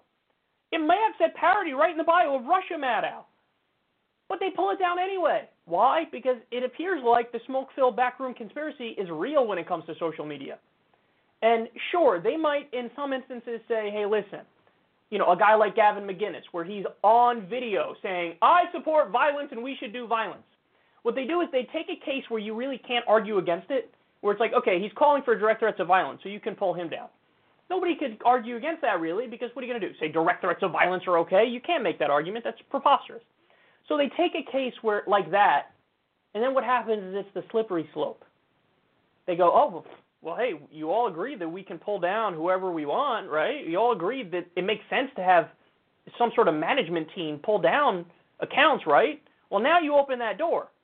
And now that door's open, now we see a lot of stuff that on political grounds we're going to start pulling down because we don't like the message they're sending out there. And so that's where we are today. There are many, uh, you know, right-wing outlets that are pulled down. Some of them unfairly, man. It's true. There's a lot of unfair pulling down of, of right-wing accounts. Even though I don't agree with those accounts, they have the they should have the right to speak on social media. But by the same token, now we're seeing a massive uptick of it on the left. And the final point is, I fucking warned you of this. I warned you of this. I warned you that once you allow censorship, the idea that you're only going to be able to use it, like target it on the people you don't like, you have to be a moron to believe that. Censorship historically has been used first and foremost against marginalized groups. Because guess what? The power establishment is not too kind to the mar- uh, to the marginalized groups by definition. They're power centers. So you know that's why, um, for example, for free speech law in the U.S., oftentimes crackdowns on speech. You know who it was used against? The civil rights movement. So you had, you know, the white establishment saying, uh, all these rabble rousers coming here trying to change the way we do shit. Ban that this march. They shouldn't be allowed to do it. So if you support censorship, it always comes back to bite the left in the ass. Always comes back to bite the left in the ass. And now you're seeing clear examples of it right here where anti-war voices, strong anti-war voices are being pulled down. So this is the current state of affairs. And it is fucking terrifying, man. It is if they could just pull down an established outlet that was doing anti-war content like that and just claim like, oh yeah, funded by whatever, even though it's not a rule that you have to disclose you're funded by. You're funded by RT, therefore you're eliminated. Well, again, like she said, where's that standard when it comes to the other outlets? Where's that standard when it comes to, I don't know, BBC, AJ Plus, so on and so forth? Turns out if you're an ally of the U.S. government, oh, that's fine. But if we don't, if you're not an ally of the U.S. government and we don't like what you're saying, then you're gone. So everybody should stand in solidarity with Rania Khalek. You know, send her a tweet of support, um, and hopefully they restore the accounts because this is sheer madness.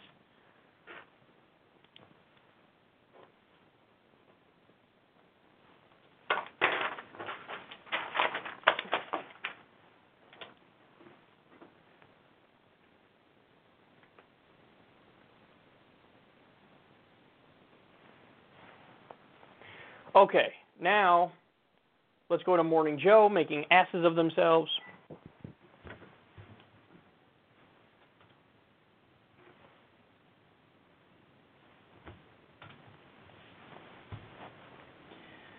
So thankfully, the Amazon deal in New York has been killed.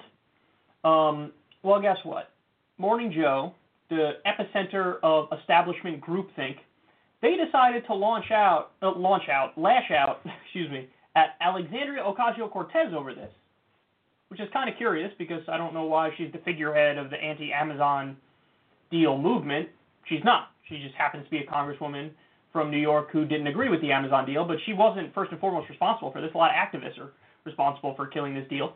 But um, take a look at how they lash out at her, and then I have a lot to say about this.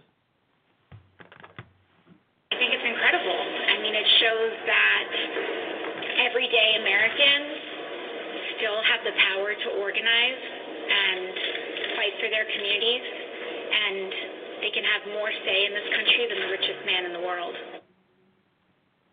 What do you say to those that um, criticize them pulling out that you know, the district now is going to lose 25,000 jobs that could have come there? Well, one of those things is A, we were subsidizing those jobs for the, the city was paying for those jobs. So frankly, if we were willing to give Amazon three, if we were will- willing oh, to give away three billion dollars for this deal, we could invest those three billion dollars in our district ourselves if we wanted to. We could hire out more teachers. We can fix our subways. We can put a lot of people to work for that money if we wanted to. Susan, what's your reaction? Nope. She's just wrong. It's not like you have this pile of money that is going to Amazon. This isn't tax incentives. You cannot fund schools with money that does not exist. That's part of the budget process. She had in her agenda. She wanted to make a present, you know, a, a, make something for herself.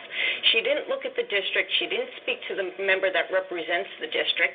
She this is a stunt for herself. And the fact that she chose to make it about rich versus poor. She her conclusion was is that workers beat the richest man um, in, on the earth. That's not a good argument. You want to have a conversation about tax incentives being good and do, do, corporations deserve it? That's one thing. But she went there because it's part of her shtick, and that's all she has. There is no substance behind it. But I would say What's interesting is the argument against the Amazon deal in Long Island City is a conservative argument, which is that you don't go Correct. company by company Right. handing out tax breaks. You lower the tax burden in the state. State and the politicians don't pick winners and losers. Make it a more hospitable place to do business, and Amazon comes naturally and gets the three billion dollar tax incentive from a reduction in overall tax rates. That's a conservative argument, not a liberal. The liberal argument is, you know, give me that money so I can use it for something else. But as Susan said, there is no money. There's no, there's no. It's not like building a stadium. It's true that you know cities and uh, states build stadiums, pay for the stadium, and then hand it to a team. That's horrible corporate welfare, and everybody in the country is sort of learning of the egregiousness of that. This is something else.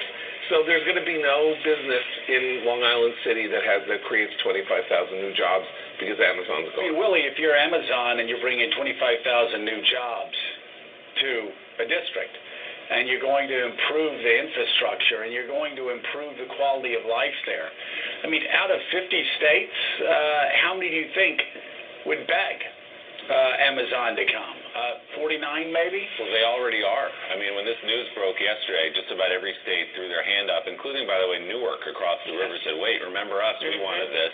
We can just move you across the river and we'll be done with it. Yeah. Mike Allen, lot of space. uh, Mike Allen, what are you hearing about this? What's the reaction on Capitol Hill and, and the uh, where you're covering? Yeah, Willie, as someone who's been at ground zero of New York politics, explained to me the Bezos thinking. He said, I stood up to National Enquirer's black, blackmail. I'm not going to be pushed around by every politician in Queens. Uh, yes, Jeff Bezos is a victim. No. It must be hard being the richest man in the world with almost every state in the union throwing gobs of cash at you to bring your city jobs to their area. I mean, they are so massively disconnected. Now, first and foremost, let me just fight back against this one propaganda point which has been brought up. People are saying, oh, there's a poll that shows the overwhelming majority of New Yorkers uh, want uh, the Amazon jobs to come to the state. Now, first of all, what was the wording on that poll? Because everything is in the framing of it. For example, back when you said, "Hey, you support Obamacare?" back, you know, going back 5 years ago or, or so, it would be underwater. It, it wouldn't even be a majority that say they support Obamacare. When you change the framing to Affordable Care Act, people go, "Oh, I love that." So it's all in the framing of the question. That's the first point. And I'm sure they framed it like, "Do you support Amazon jobs coming to New York?" When it's framed like that, first of all, everybody's going to say yes. But second of all, the poll massively, massively oversampled people living in the suburbs who are not going to get the direct impact of this. So it's it's a skewed poll. It's like when they do the 2020 um, Democratic uh, primary polls and they massively oversample older people. Well, guess what? If the youth vote turns out, your polls are worth Dickie McGee's axe now, aren't they? Because young people overwhelmingly prefer Bernie Sanders, older people prefer Biden, and you're oversampling the older people and making it seem like Biden's got this giant lead on Bernie, which is absolutely ridiculous. So you gotta. There's this old saying: "There's lies, damn lies, and statistics." yeah, that's true sometimes. Sometimes numbers are make perfect sense, but they have to be in context. As long as the numbers are in context, there's no better. If the numbers are in context, then the old saying "numbers don't lie" is correct. But when the numbers are out of context, yeah, then it, there's lies, damn lies, and statistics. So um, that's the first point. Now the second point is these cackling idiots. I told you this is like the the epicenter of establishment groupthink. This video on YouTube, I went and I read, I looked at the like to dislike bar, well over 50% dislikes. Reading the comments, everybody's like, you guys don't know what the fuck you're talking about, and you're not at all representing what most people think on issues like this. So you saw how they just framed the Amazon deal. Oh, benevolent, wonderful Jeff Bezos, world's richest man, is a victim of terrible politicians like Alexandria Ocasio Cortez. Look at this from Capital Main. This is uh, David Sirota wrote this in the wake of when the Amazon deal was launched. Democratic, Democratic Assemblyman Ron Kim announced that he will introduce legislation to slash New York's economic development subsidies and use the money to buy up and cancel student debt, a move he said would provide a bigger boost to the state's economy. The legislation, says Kim, would halt any Cuomo administration offer of taxpayer money to Amazon, which could reap up to $1 billion in tax incentives if it moves to Long Island City. The deal is a goodie bag for Amazon. It includes everything from a $325 million cash grant to a promise that taxpayers will help secure a helipad for Amazon executives. I'm a New Yorker. I've been my whole life. My tax money is going to go to pay for a fucking helipad for the richest man in the world and his gaggle of shitty executives? That's what my tax money is going to go to. $325 million cash grant, up to a billion dollars in tax incentives. Listen, if Amazon wants to come to New York, by all means, go right ahead and come to New York. I got no problem with that whatsoever. But we're not going to do it on your terms. This isn't supposed to be a fucking corporatocracy where you hold out to extract from state governments. So you're holding out, you're holding the jobs over the heads of, of working people, and uh, you're trying to figure out who will roll out the red carpet the most and who you can shake down the most and whose treasury you can loot the most. That's what this is. That's not the way the country is supposed to work. It's not supposed to be a corporatocracy where the, the billionaires get to hold over everybody's head and then you have to roll out the red carpet and give them everything they want. Or how about all of the states should agree zero incentives for the richest man in the world, and he can set up shop wherever the fuck he wants to set up shop. But he's not going to get corporate welfare and taxpayer subsidies in the process. Why should he? Why should he? I mean, what a ridiculous idea to actually support the notion. By the way, they're half right, half wrong when they say it's a conservative argument. Yes and no. The reality is, yes, good libertarians will say, well, I'm against welfare, and on principle, so that means I'm against corporate welfare too, so I'm not supporting this. So there's a libertarian and left wing alliance. To act like this isn't a left wing position, no, it is a left wing position to say, I'm against corporate welfare. It's why the left doesn't support the $80 billion uh, subsidies to big banks every year that we do. It's why the left doesn't support the $4 billion in subsidies to ExxonMobil that we do every year. It, being against corporate welfare is not a left wing position? What the fuck do you know, dipshit? These guys, they don't know what the fuck they're talking about. Now, probably the most important point is this Jeff Bezos Amazon made $11 billion in 2018. You know how much they paid in federal taxes? Zero. This is the second year in a row that Amazon paid zero in federal taxes. And again, in 2018, $11 billion. On $11 billion, they made zero. They paid zero in taxes. And the idiots on Morning Joe are portraying Jeff Bezos as a fucking victim. As a fucking victim. No, the reality is he's the welfare queen. That's what he is. He's the perpetrator. He ain't the victim. He's shaking down state governments all over this country, trying to hose the taxpayers for as much as possible. And by the way, this bill that I just told you about, to uh, no, take the money and cancel student loan debt instead. Studies show that would help the economy more. So the argument that, oh, no, no, you guys are crazy lefties and you don't understand, this is going to help the economy. That's why we're for all this stuff. It's going to help the economy, which helps working people. That's why we're for all this stuff. Not true. Chris Christie gave massive corporate welfare to get corporations in New Jersey, and they didn't hire anybody. They promised the moon at the beginning when they made the deal. Oh, we're going to hire thousands of people. It's going to be wonderful. They net fired people. I'm not kidding about this. So what does that show? It shows you corporate welfare and right-wing economics doesn't work. It doesn't work.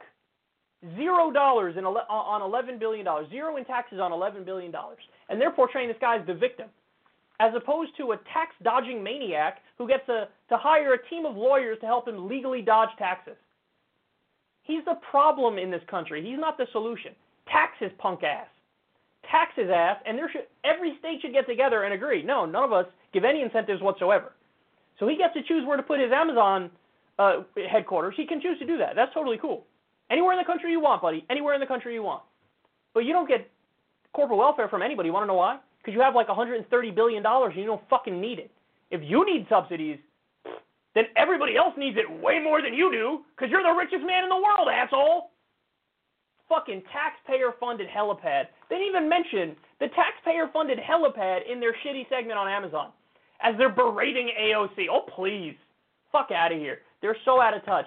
But this is such a this is such an illustrative um, segment because it shows you guys they still don't get it and they're never going to get it. Corporate media is never going to get it. The Republicans obviously are never going to get it, but the corporate Democrats are never going to get it either.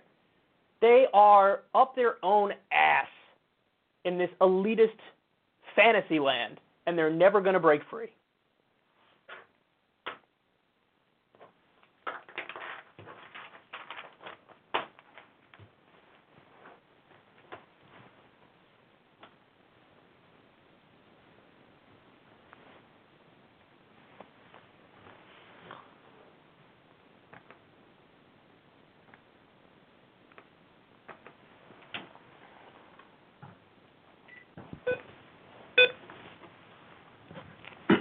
All right, Rush Limbaugh time.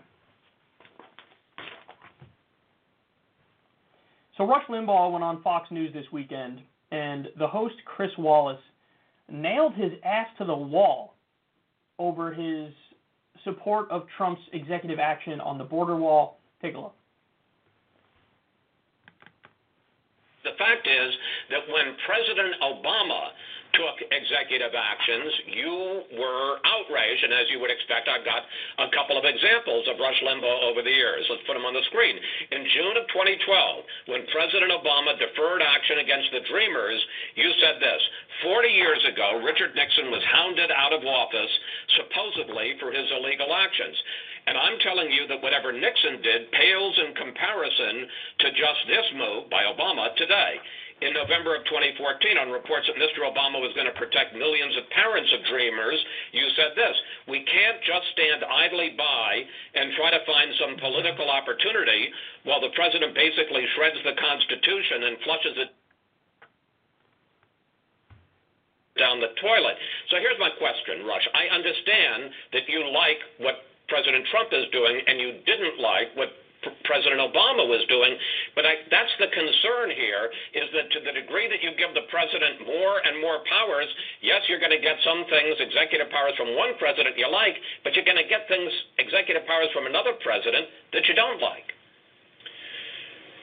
You may look at it that way. I don't. I look at it right and wrong. And what Obama was doing was furthering this existing problem. In a, he was politicizing this, using whatever executive powers he wanted to use. Yes, I objected to that, but primarily because of what he was doing with these executive powers. He was taking action that I deemed to be harmful to the country. I look at what Trump is doing as something he has to do because he's not getting any cooperation whatsoever. Both parties, Chris, let's be honest here, both parties have people that are still trying to get rid of Donald Trump. Uh, to sum his answer up in a more succinct way, he said,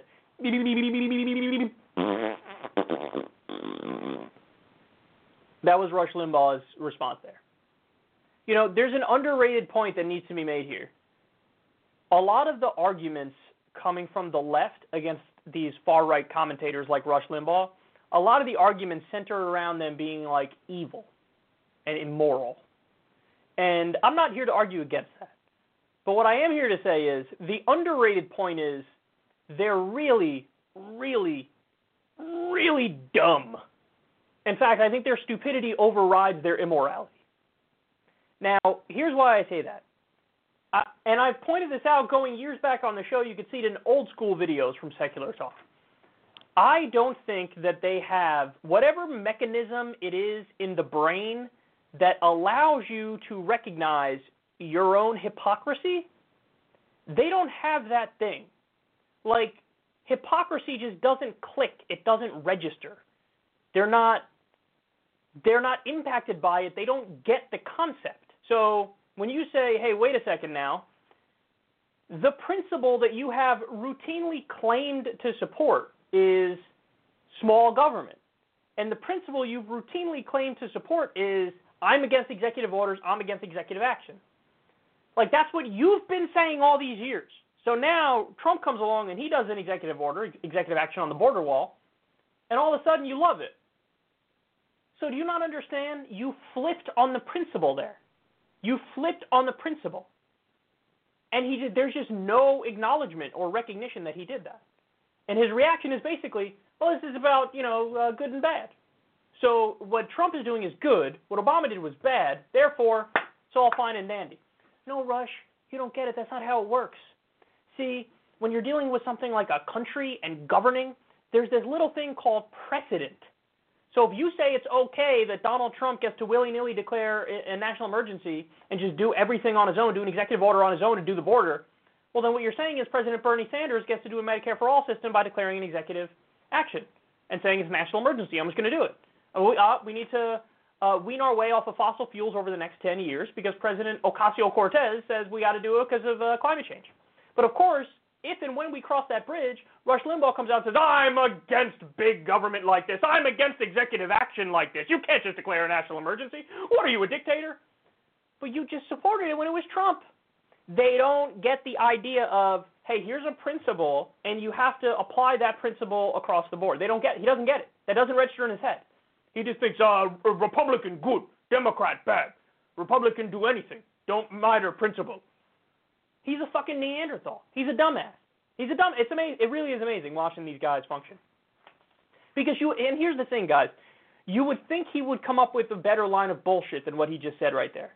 See, that's how. If he came up with a more convincing line of bullshit, I would say, okay, he does recognize his hypocrisy, and he's trying to weasel out of saying, saying, oh no, this isn't hypocritical because X, Y, Z. He doesn't do that. He's just like, but uh, Trump good, Obama bad. So that principle that I've said I believed in for my whole fucking career, don't believe in it at all. And I support Trump because Trump, border, Trump good, border wall good.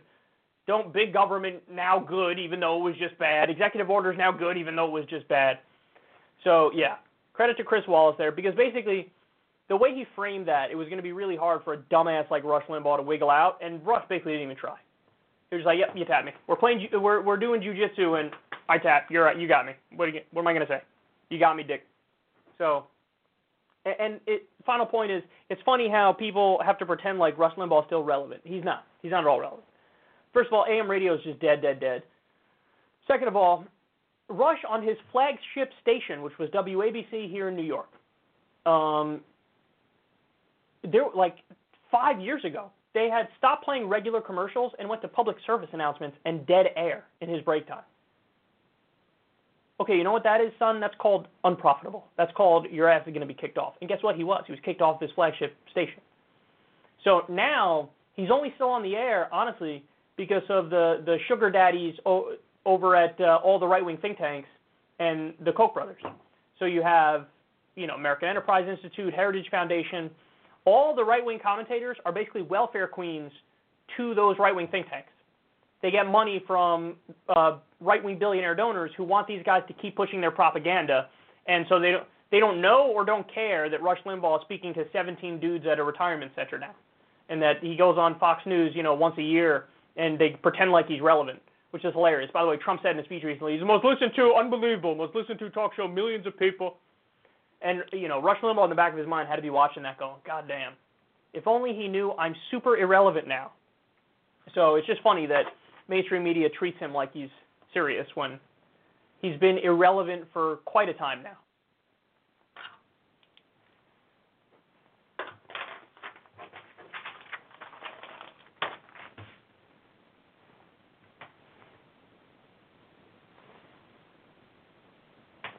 Okay. Now let's talk about Tulsi Gabbard. So Tulsi Gabbard is releasing these short video clips on her YouTube channel from the campaign trail. Right now she's in Iowa. Take a look. There's an issue that is central to the rest. And that issue is the issue of war and peace and the cost of war. We must address this issue. And ending these regime change wars, ending this new, new Cold War to remove this dark shadow of a nuclear catastrophe that sits over us today. Then we can take our limited and precious resources and focus on investing them and rebuilding in our communities here at home, investing them in our families, investing them in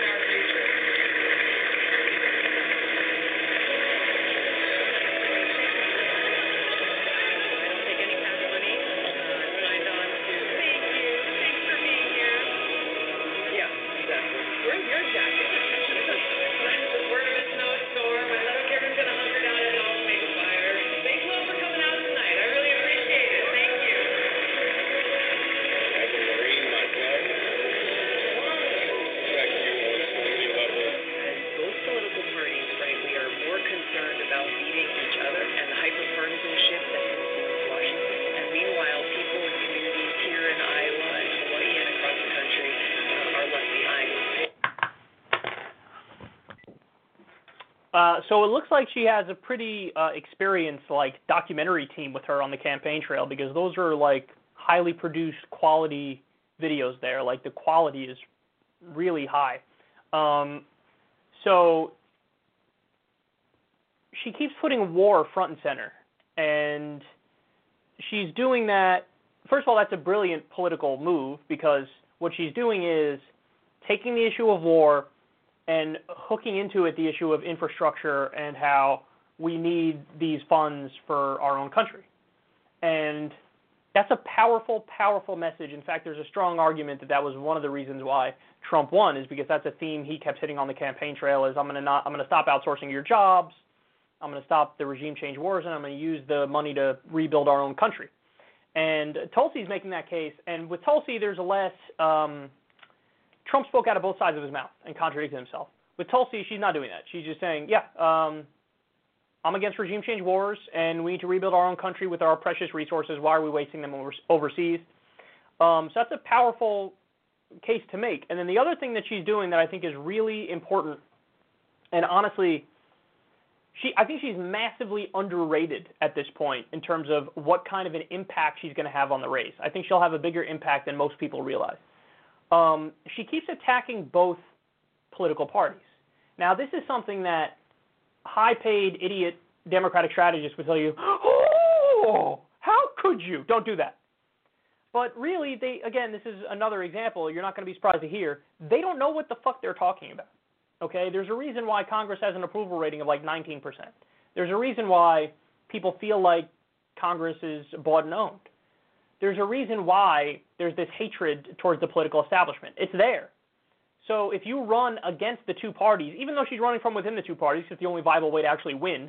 But if, if her message is against the two parties, that resonates big time, even in a Democratic primary. In the same way, it would uh, it works in a Republican primary too, because people are sick of the status quo.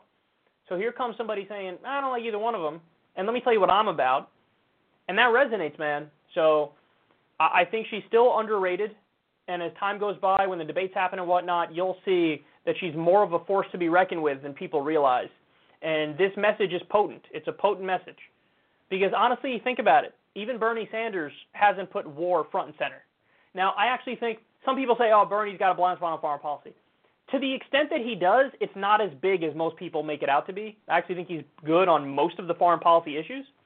Um, but it is certainly true that he does not put war front and center. He's more domestic and economic policy front and center. Um, and Tulsi's making a point of saying, no, war is front and center. I'm against the wars. And then she's trying to link in the, okay, we can use these funds to rebuild our own country, so why wouldn't we do that? So there you have it, Tulsi Gabbard in Iowa on the campaign trail, and I'm sure we'll see more videos from her and others in Iowa in the near future.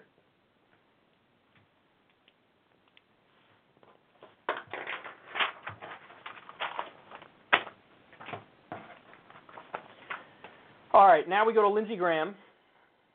Bitch.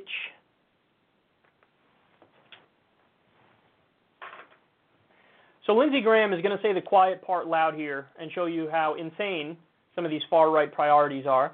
He went on Face the Nation. He's going to talk about Trump's border wall and what the funding was going to go towards instead. Look at this. Just declared a national emergency in regard to getting the funds for his border wall. In terms of getting those funds, though, through this emergency action, there's about 3.6 billion of it uh, that could come from military construction efforts, including construction of a middle school in Kentucky, housing for military families, improvements for bases like Camp Pendleton and Hanscom Air Force Base. Aren't you concerned that some of these projects that were part of uh, legislation that you helped approve in Congress are now going to possibly be cut out? Well, the president will have to make a decision where to get the money. Let's just say for a moment that he took some money out of the military construction budget. I would say it's better for the middle school kids in Kentucky to have a secure border. We'll get them the school they need, but right now we've got a national emergency on our hands.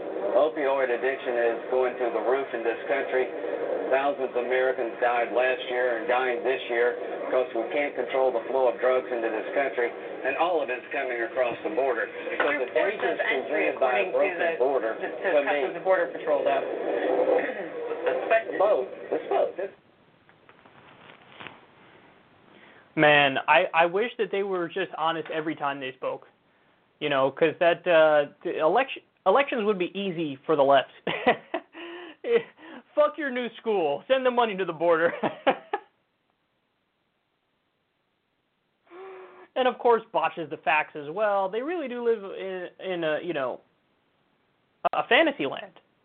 He, he's talking about oh, we got you got to get this opioid crisis under control. Well, like I've said for years now, what do you want to do? Build a wall around fucking GlaxoSmithKline and Merck and the big pharma companies? That's where the opioid crisis starts. Well, yeah, but then they import uh, stuff from um, Mexico, and yeah, but again, like she said, it comes through legal ports of entry. So for you to build a wall in the desert, that's not how it's getting in here. So what are you doing? Yeah, but we got this crisis and we got to address it. Really? But uh, the crime stats show that um, undocumented immigrants and documented immigrants commit crime at a lower rate than native-born citizens.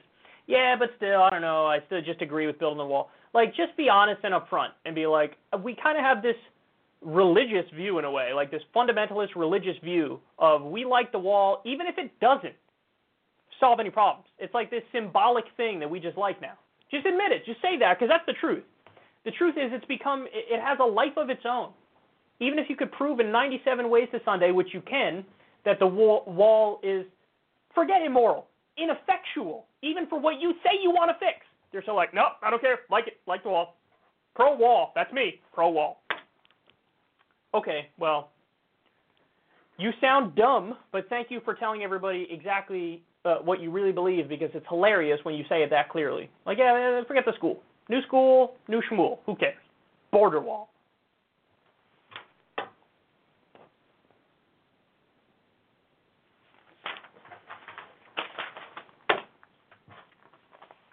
All right, let me take a final break, and then when we come back, uh, Trump told us a hilarious story in the Rose Garden the other day, and I'm going to play that for you, and we can laugh together. And then also a wild story um, that honestly should have never happened in America. An 11 year old Florida boy was arrested for refusing to stand for the pledge. I just let the cat out of the bag and told you. Anyway, we'll be right back with that and more.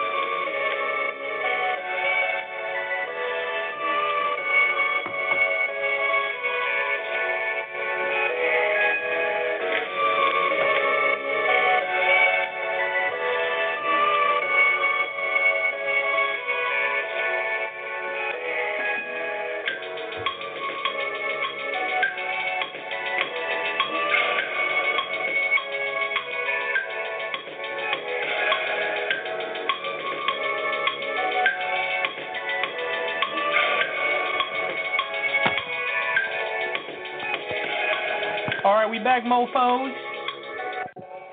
Welcome to the jungle, bitch. Ugh. All right, let me tell you a hilarious story, and you will likely laugh along with me. Um, where's my video of Trump talking casually? Always funny when Dickhead McGee's act goes off script. Okay. So this next story is beyond hilarious.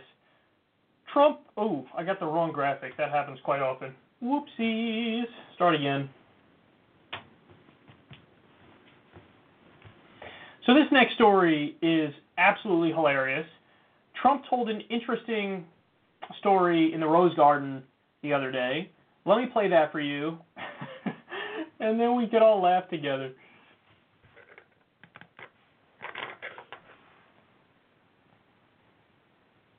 Prime Minister Abe of Japan gave me the most beautiful copy of a letter that he sent to the people who give out a thing called the Nobel Prize. He said, I have nominated you, or respectfully on behalf of Japan, I am asking them to give you the Nobel Peace Prize. You know why? Because he had rocket ships and he had missiles flying over Japan and they had alarms going off. You know that. Now all of a sudden they feel good. They feel safe. I did that.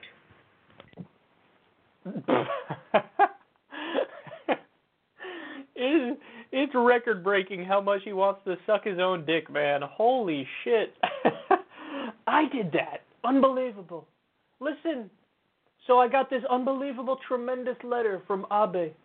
Abe of Japan, and he says, on behalf of the people of Japan, I want to get you this little thing called the Nobel Prize. I have to tell you, tremendous. You want to know what really happened? Look at this. U.S. asked Japanese leader to nominate Trump for Nobel Prize.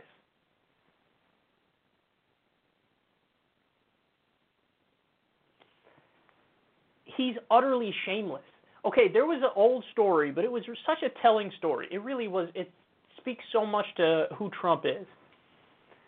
Donald Trump used to call these like tabloid magazines in New York, and he would pretend to be his own publicist, and he would say, um, you know, uh, oh, Trump is he's tremendous. He's got these all these uh, famous, beautiful women are knocking down his door and they want to be with him. He he dated he said no to Madonna or something like that. Something about dating Madonna and dating all these stars. And he would call these outlets and say he's like John what was the word what was the name? Some really bland like name that he called himself and he pretended to be his own publicist, but on the phone calls you can 100% tell it's him. It's his voice. He's pretending to be somebody to suck his own dick and get his name in the magazines as if he's dating all these like beautiful models and shit it's so sad. Like he's he's so shameless in self promotion, and he's got such a fragile ego. He wants everybody to think he's like the best person ever. And then now he's doing the same shit now. So this is the same shit. Just fast forward, and now as a fucking world leader, it's the same shit. He told the Prime Minister of Japan to recommend him, or he told somebody in his staff who then told the Prime Minister of Japan to recommend Trump for the Nobel Peace Prize. Now, listen, the one sliver of credit that I give him is that this is actually one of the issues where where he's done the best thing he could have done. Like on most issues, Trump is just a standard uh, Republican, just like how Mitt Romney would govern or any other tax cuts for the rich, you name it. But this is one issue on North Korea where randomly he's just like, no, I'm going to actually try to make peace. But the real person who deserves um, the Nobel Peace Prize would be the South Korean president um, President Moon or, or Prime Minister. I don't know if it's President or Prime Minister in South Korea. Forgive me, South Koreans, but he deserves the Nobel Peace Prize because all the reports say that basically Moon is so smart that he knows I'm going to stroke Trump's ego and give him the credit as I sit down and make peace with North Korea and do all the actual work involved. And he's allowing Trump to get credit as he get, does the peace deal. And obviously Trump loves it because now if he actually is getting credit for the peace deal, he'll take it because he's getting credit for something. So on the issue of North Korea, I unironically I say good. I'm happy Trump is doing what he's doing Let Moon take the lead. You can take the credit. I don't give a fuck as long as we don't go to war. So it's a rare issue where he's done a good job. But I have a rule. The Kyle rule is you cannot get the Nobel Peace Prize if you've ordered a drone strike. it can't be done. Trump has, Obama has. Obama shouldn't have got the Nobel Peace Prize. He bombed seven different countries. Donald Trump bombed eight different countries. He can't do it. He's pushing for regime change in in Iran and Venezuela now, and you want the Nobel Peace Prize? Go fuck yourself. How about that? So good job on North Korea, but the rest of them no. And man, some things never change. His ego is fucking through the roof.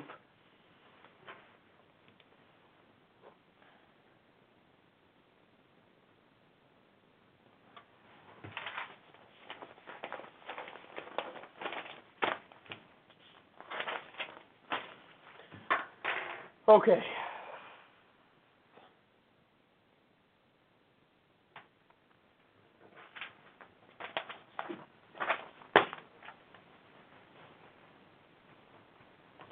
All right, so here's uh, another story where this should have never happened in America.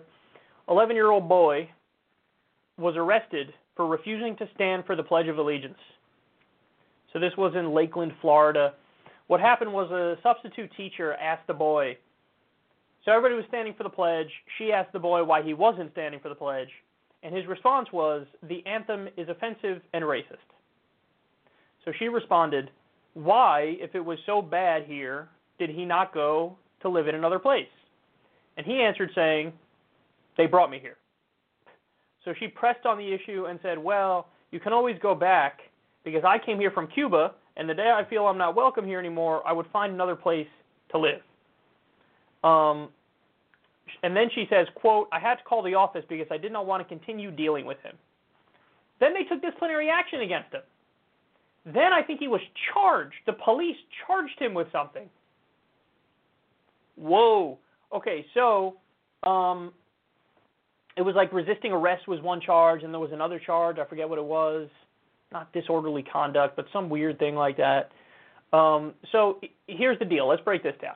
First of all, I need everybody to keep it real in that this is an 11 year old boy. Does the 11 year old boy have actual political opinions? No. So when the 11 year old boy says the anthem is offensive and racist, that's the 11 year old boy saying, my mom or my mom and dad or just my parents think the anthem is offensive and racist, and I'm going to parrot that. So when you're 11, you don't have independent political thought. It just, it's not a thing. That's too young to have independent political thought.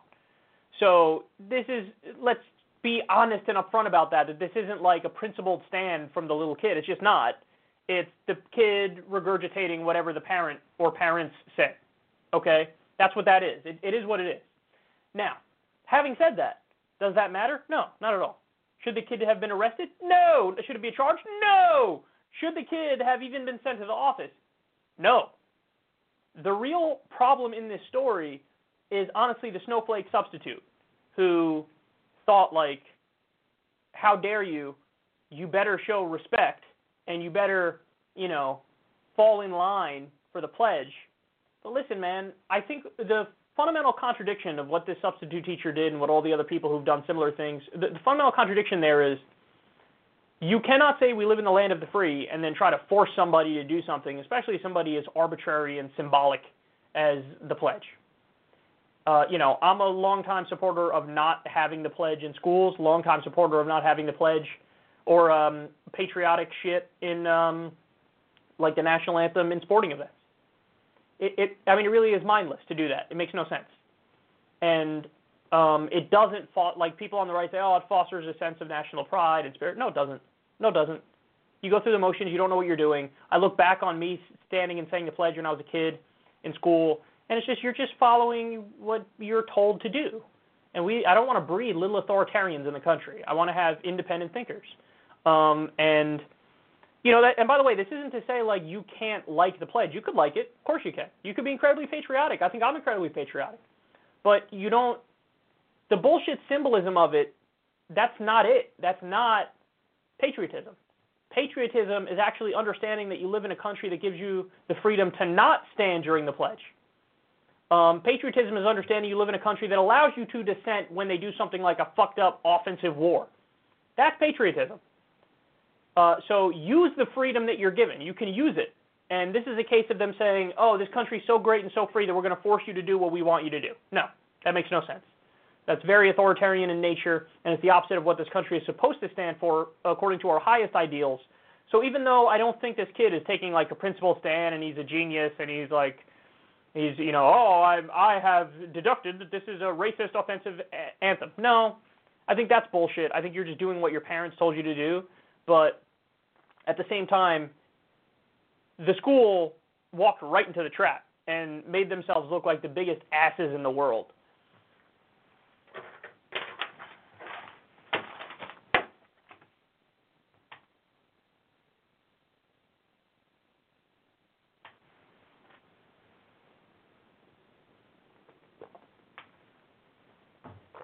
Okay. Let me do two more quick stories for you.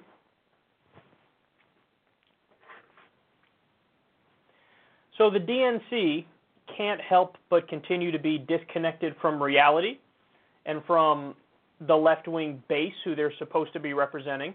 So listen to what just happened. This is from Vox. An internal fight is roiling the Democratic National Committee over whether to forego corporate PAC money and make a big statement against money in politics as the 2020 presidential election starts to shift into high, into high gear. A small group of committee members thinks the DNC needs to show it's serious about banning corporate PAC donations, taking the same step as many presidential candidates who have pledged to forego corporate PAC money. Others in the DNC want every tool possible to defeat President Trump. The DNC said it would only take money from corporations in line with the organization's values in 2016, but its resolution committee, uh, but its resolutions committee that met in Washington D.C. this week stopped short of banning for-profit corporate PAC donations altogether. Uh, the committee instead chose to study the issue over the next 18 months. Some complained that amounts to doing nothing. Yeah, um, they don't get it, man, and they're not going to get it, and it's really devastating. You know, the counter argument people are saying, the people who are like, well, let's keep taking the money, they're saying, hey, we need to do anything and everything we can to beat Donald Trump. So anything that gives us an advantage, we're going to take, and this gives us an advantage, so we're going to take it. But rule number one is defeat Donald Trump. End of story. Now, that doesn't sound unreasonable, but if you really think about that, applying that principle, that could lead you to insane conclusions. So, for example, um, I'm sure the Democratic strategists in Washington, D.C. are absolutely convinced that the Democratic Party cannot and should not oppose Donald Trump and what he's doing in Venezuela. And so they would have an argument that goes, oh my God, if you oppose him on Venezuela, you're going to you are going to make the Democratic Party look so unreasonable for standing with Maduro or some bullshit like that, and then you're going to help him win in 2020. So, in order to make sure that we defeat Donald Trump, that's rule number one. We have to agree with him in his illegal coup of another uh, foreign government and his attempt at doing another regime change war. So, you see how that principle can take you to ridiculous conclusions, and how, if you really believe in that, you can end up becoming the enemy that you say you despise? Well, what? I mean, in order for us to be serious and in order for us to defeat Trump, we have to outright wing him on certain issues. What do you mean? We have to make sure that we're standing strong on the border. Like, this is the type of shit. This is how Democrats convince themselves they have to be Republicans. So, well, corporate PAC money, well, what do you mean? We have to stay competitive. So, in order to stay competitive, let's take the corporate PAC money and let's fall right into that trap of being insanely corrupt, and then that'll help the opposition, even though you think it's helping you and not the opposition. Now, the reality is the actual amount of corporate PAC money the DNC takes is, believe it or not, very small. They give the the number for, in the article somewhere. Um, it's a small percentage. It's only like $144,000 out of like 25 million or something like that. That's rough numbers. Don't quote me on that. But um, that actually further proves our point, though, doesn't it? That they're not even willing to let go of the tiny amount. That they think like to stand on that principle, even to forego that tiny amount, uh, is like no, we don't want to do it. Oh my God. And believe it or not, um, Nancy Pelosi's daughter, I think Christine is her name, or Christina, uh, she says what the DNC needs to understand, and she's for the DNC not taking corporate PAC money. And she's like, what the DNC needs to understand is nobody fucking trusts you. and that's actually a great point from Nancy Pelosi's daughter. Like, no, people don't trust you, and you think they trust you because you're up your own ass. Stop. Don't take the corporate PAC money. Um, but you know, the reality is you should stop taking corporate PAC money and stop taking large individual donations because whether you do that or whether you take uh, you know money through big money bundling, which is another huge uh, corruption problem, that's the real issue. The number one way in this corrupt environment, the number one way to stay as pure as possible is to take mostly small dollar donations, which is the Bernie Sanders model. So the DNC, unsurprisingly, still incredibly shitty, and they prove it day in and day out.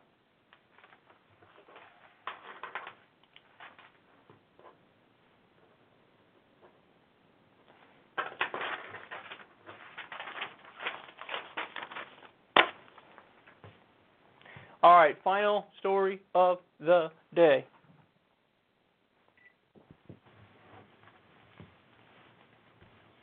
Fox Business host Stuart Varney is going to do his usual uh, defend the rich, come hell or high water shtick. Uh, watch this because it's absolutely hilarious.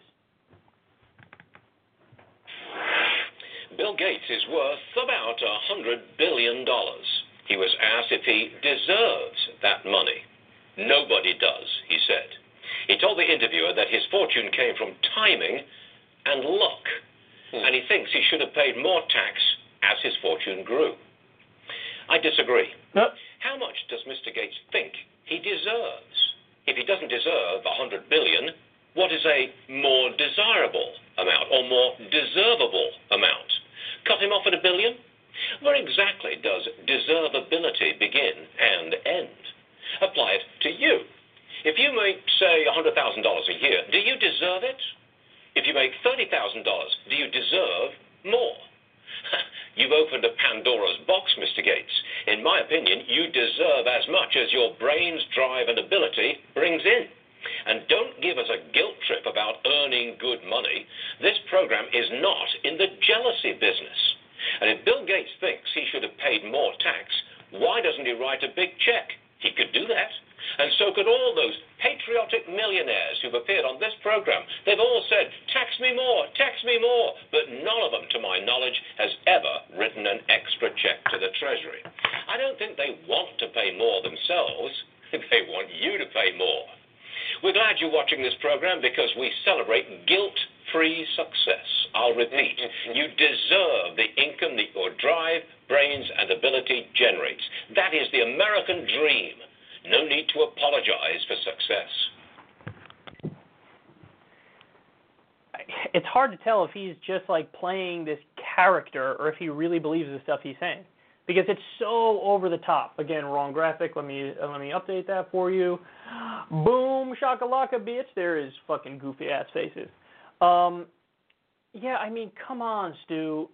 He's so glib and flippant and smug, and it's like he's not even trying to entertain the real arguments of the other side of what he's saying. So we don't like he's talking as if we already live in a meritocracy. And Stuart, that's just not true. So for example, 76% of Americans live paycheck to paycheck. Half of workers make $30,000 a year or less. Now, what he would say is, that's just, what do you mean? That's just how hard they work. No, it's not. I know people who work two full time jobs and they're still poor. They still don't live above the poverty line and they work two full time jobs. So is that a failure of work ethic? Nope. Is that a failure of drive? Nope. What that is, Stu, is a failure of the system. We have a system that isn't a meritocracy, that doesn't reward work. That's why working people are undervalued in this country. Meanwhile, you get assholes who push numbers around on a computer screen and work three days a week, and some of them are making millions of dollars a year. Mitt Romney made $15 million a year doing nothing, sitting on his Mormon ass with his Mormon underwear. And he paid a lower tax rate than working people. Why should Mitt Romney, who doesn't actually work for a living, now he's a senator, but before he wasn't, and he was making $15 million a year, paying a 15% tax rate. Meanwhile, if you're a secretary making 80 grand a year, 90 grand a year on Wall Street, you were paying like 30 or 35% in taxes. Why should Mitt Romney, who doesn't work, pay less in tax than um, somebody who's actually working? See, the the system has been rigged, Stuart, by the billionaires and the corporations against working people. So when you rant as if we live in a meritocracy, you are just wrong. And the point Bill Gates was trying to make is no, it's not like I didn't actually work to earn $100 billion, but I have $100 billion. And that's why redistribution makes sense. Now, that doesn't mean you take every billionaire and make them dirt poor and take every poor person and make them a billionaire. No. It means we're allowed to use our minds and be reasonable and try to determine hey, what makes sense and what doesn't make sense. What would be equal opportunity? So, what do you have to give people to make that floor reasonable so we have, you know, so that we can say, okay, you have a shot now. And then if they don't make it, sorry, it's on you. You didn't make it, but we gave you a fair shot. See, right now, Stu, the point is people aren't getting a fair shot. That's the point. When you got one point uh, over one trillion dollars, 1.5 or whatever it is, trillion dollars in student loan debt, and people can't even file for bankruptcy on that debt, so they're paying it off until they're fucking in their 50s, and they don't have a real shot in this economy. I mean, that's a problem. When when medical bills are one of the top causes of bankruptcy in this country, that's a problem. We don't have equal opportunity. Other developed countries have uh, the health care taken care of. So each, now, I just want to give two facts here. Um, one of them is the richest 0.00025% of Americans owns more wealth than the bottom 150 million Americans. So that, like the Walton family, six people, they have more wealth than 45% of the country combined. Did they just work harder? No, they didn't work harder. That's the point, Stu, and that's what you're not grappling with. By the way, it's provable. 60% of wealth in America is inherited. So when you look at these massively rich people, 60% of it's inherited. So that's their welfare queens, 60% welfare queens. He doesn't he doesn't care. He thinks they deserve that for some reason, but if you give a couple bucks so a poor kid could eat, somehow that's not fair and that's parasites and that and they're moochers and they don't deserve that. But welfare for the rich, oh, that's fine. I'm not even going to say that's welfare. I'm going to say they earned it even though it's inherited and they didn't do dick for it. So I mean, when he says, like, for example, write a check, well, write a check to the Treasury, they haven't done it. Hey, asshole, it's not enough. That's the point. The point is it needs to be institutional to make sense. You can't say, oh, you want Medicare for all? Write a bigger check, Bill Gates. That's not enough. We would need an actual tax that makes sense in this country that hits the right people to fund the system. You can't just say, oh, you just pay more, and there's one person paying more, or a handful of people paying more, and you can't afford to set the system up the way that we need to set it up that gives people equal opportunity. So it's all, again, the thing that's so frustrating about these people is they don't bother to learn the actual counter arguments to what they're saying. They just like build a straw man about what the other side is, and then they slap down the straw man, and then they walk around like they're fucking Mike Tyson in his prime, and they just knocked out their opponent. No, you're not. No, you're not. You just beat down a straw man, and you were sounding really flippant and smug and glib, and you're not nearly as smart as you think you are, tough guy. Believe me.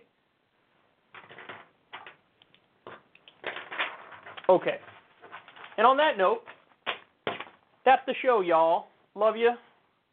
Talk to you soon. Everybody enjoy the rest of your day. Have a happy President's Day. I'm waiting on Bernie to announce just like you are. But we'll see when it happens. Should be happening soon. Anyway, love you guys. Peace.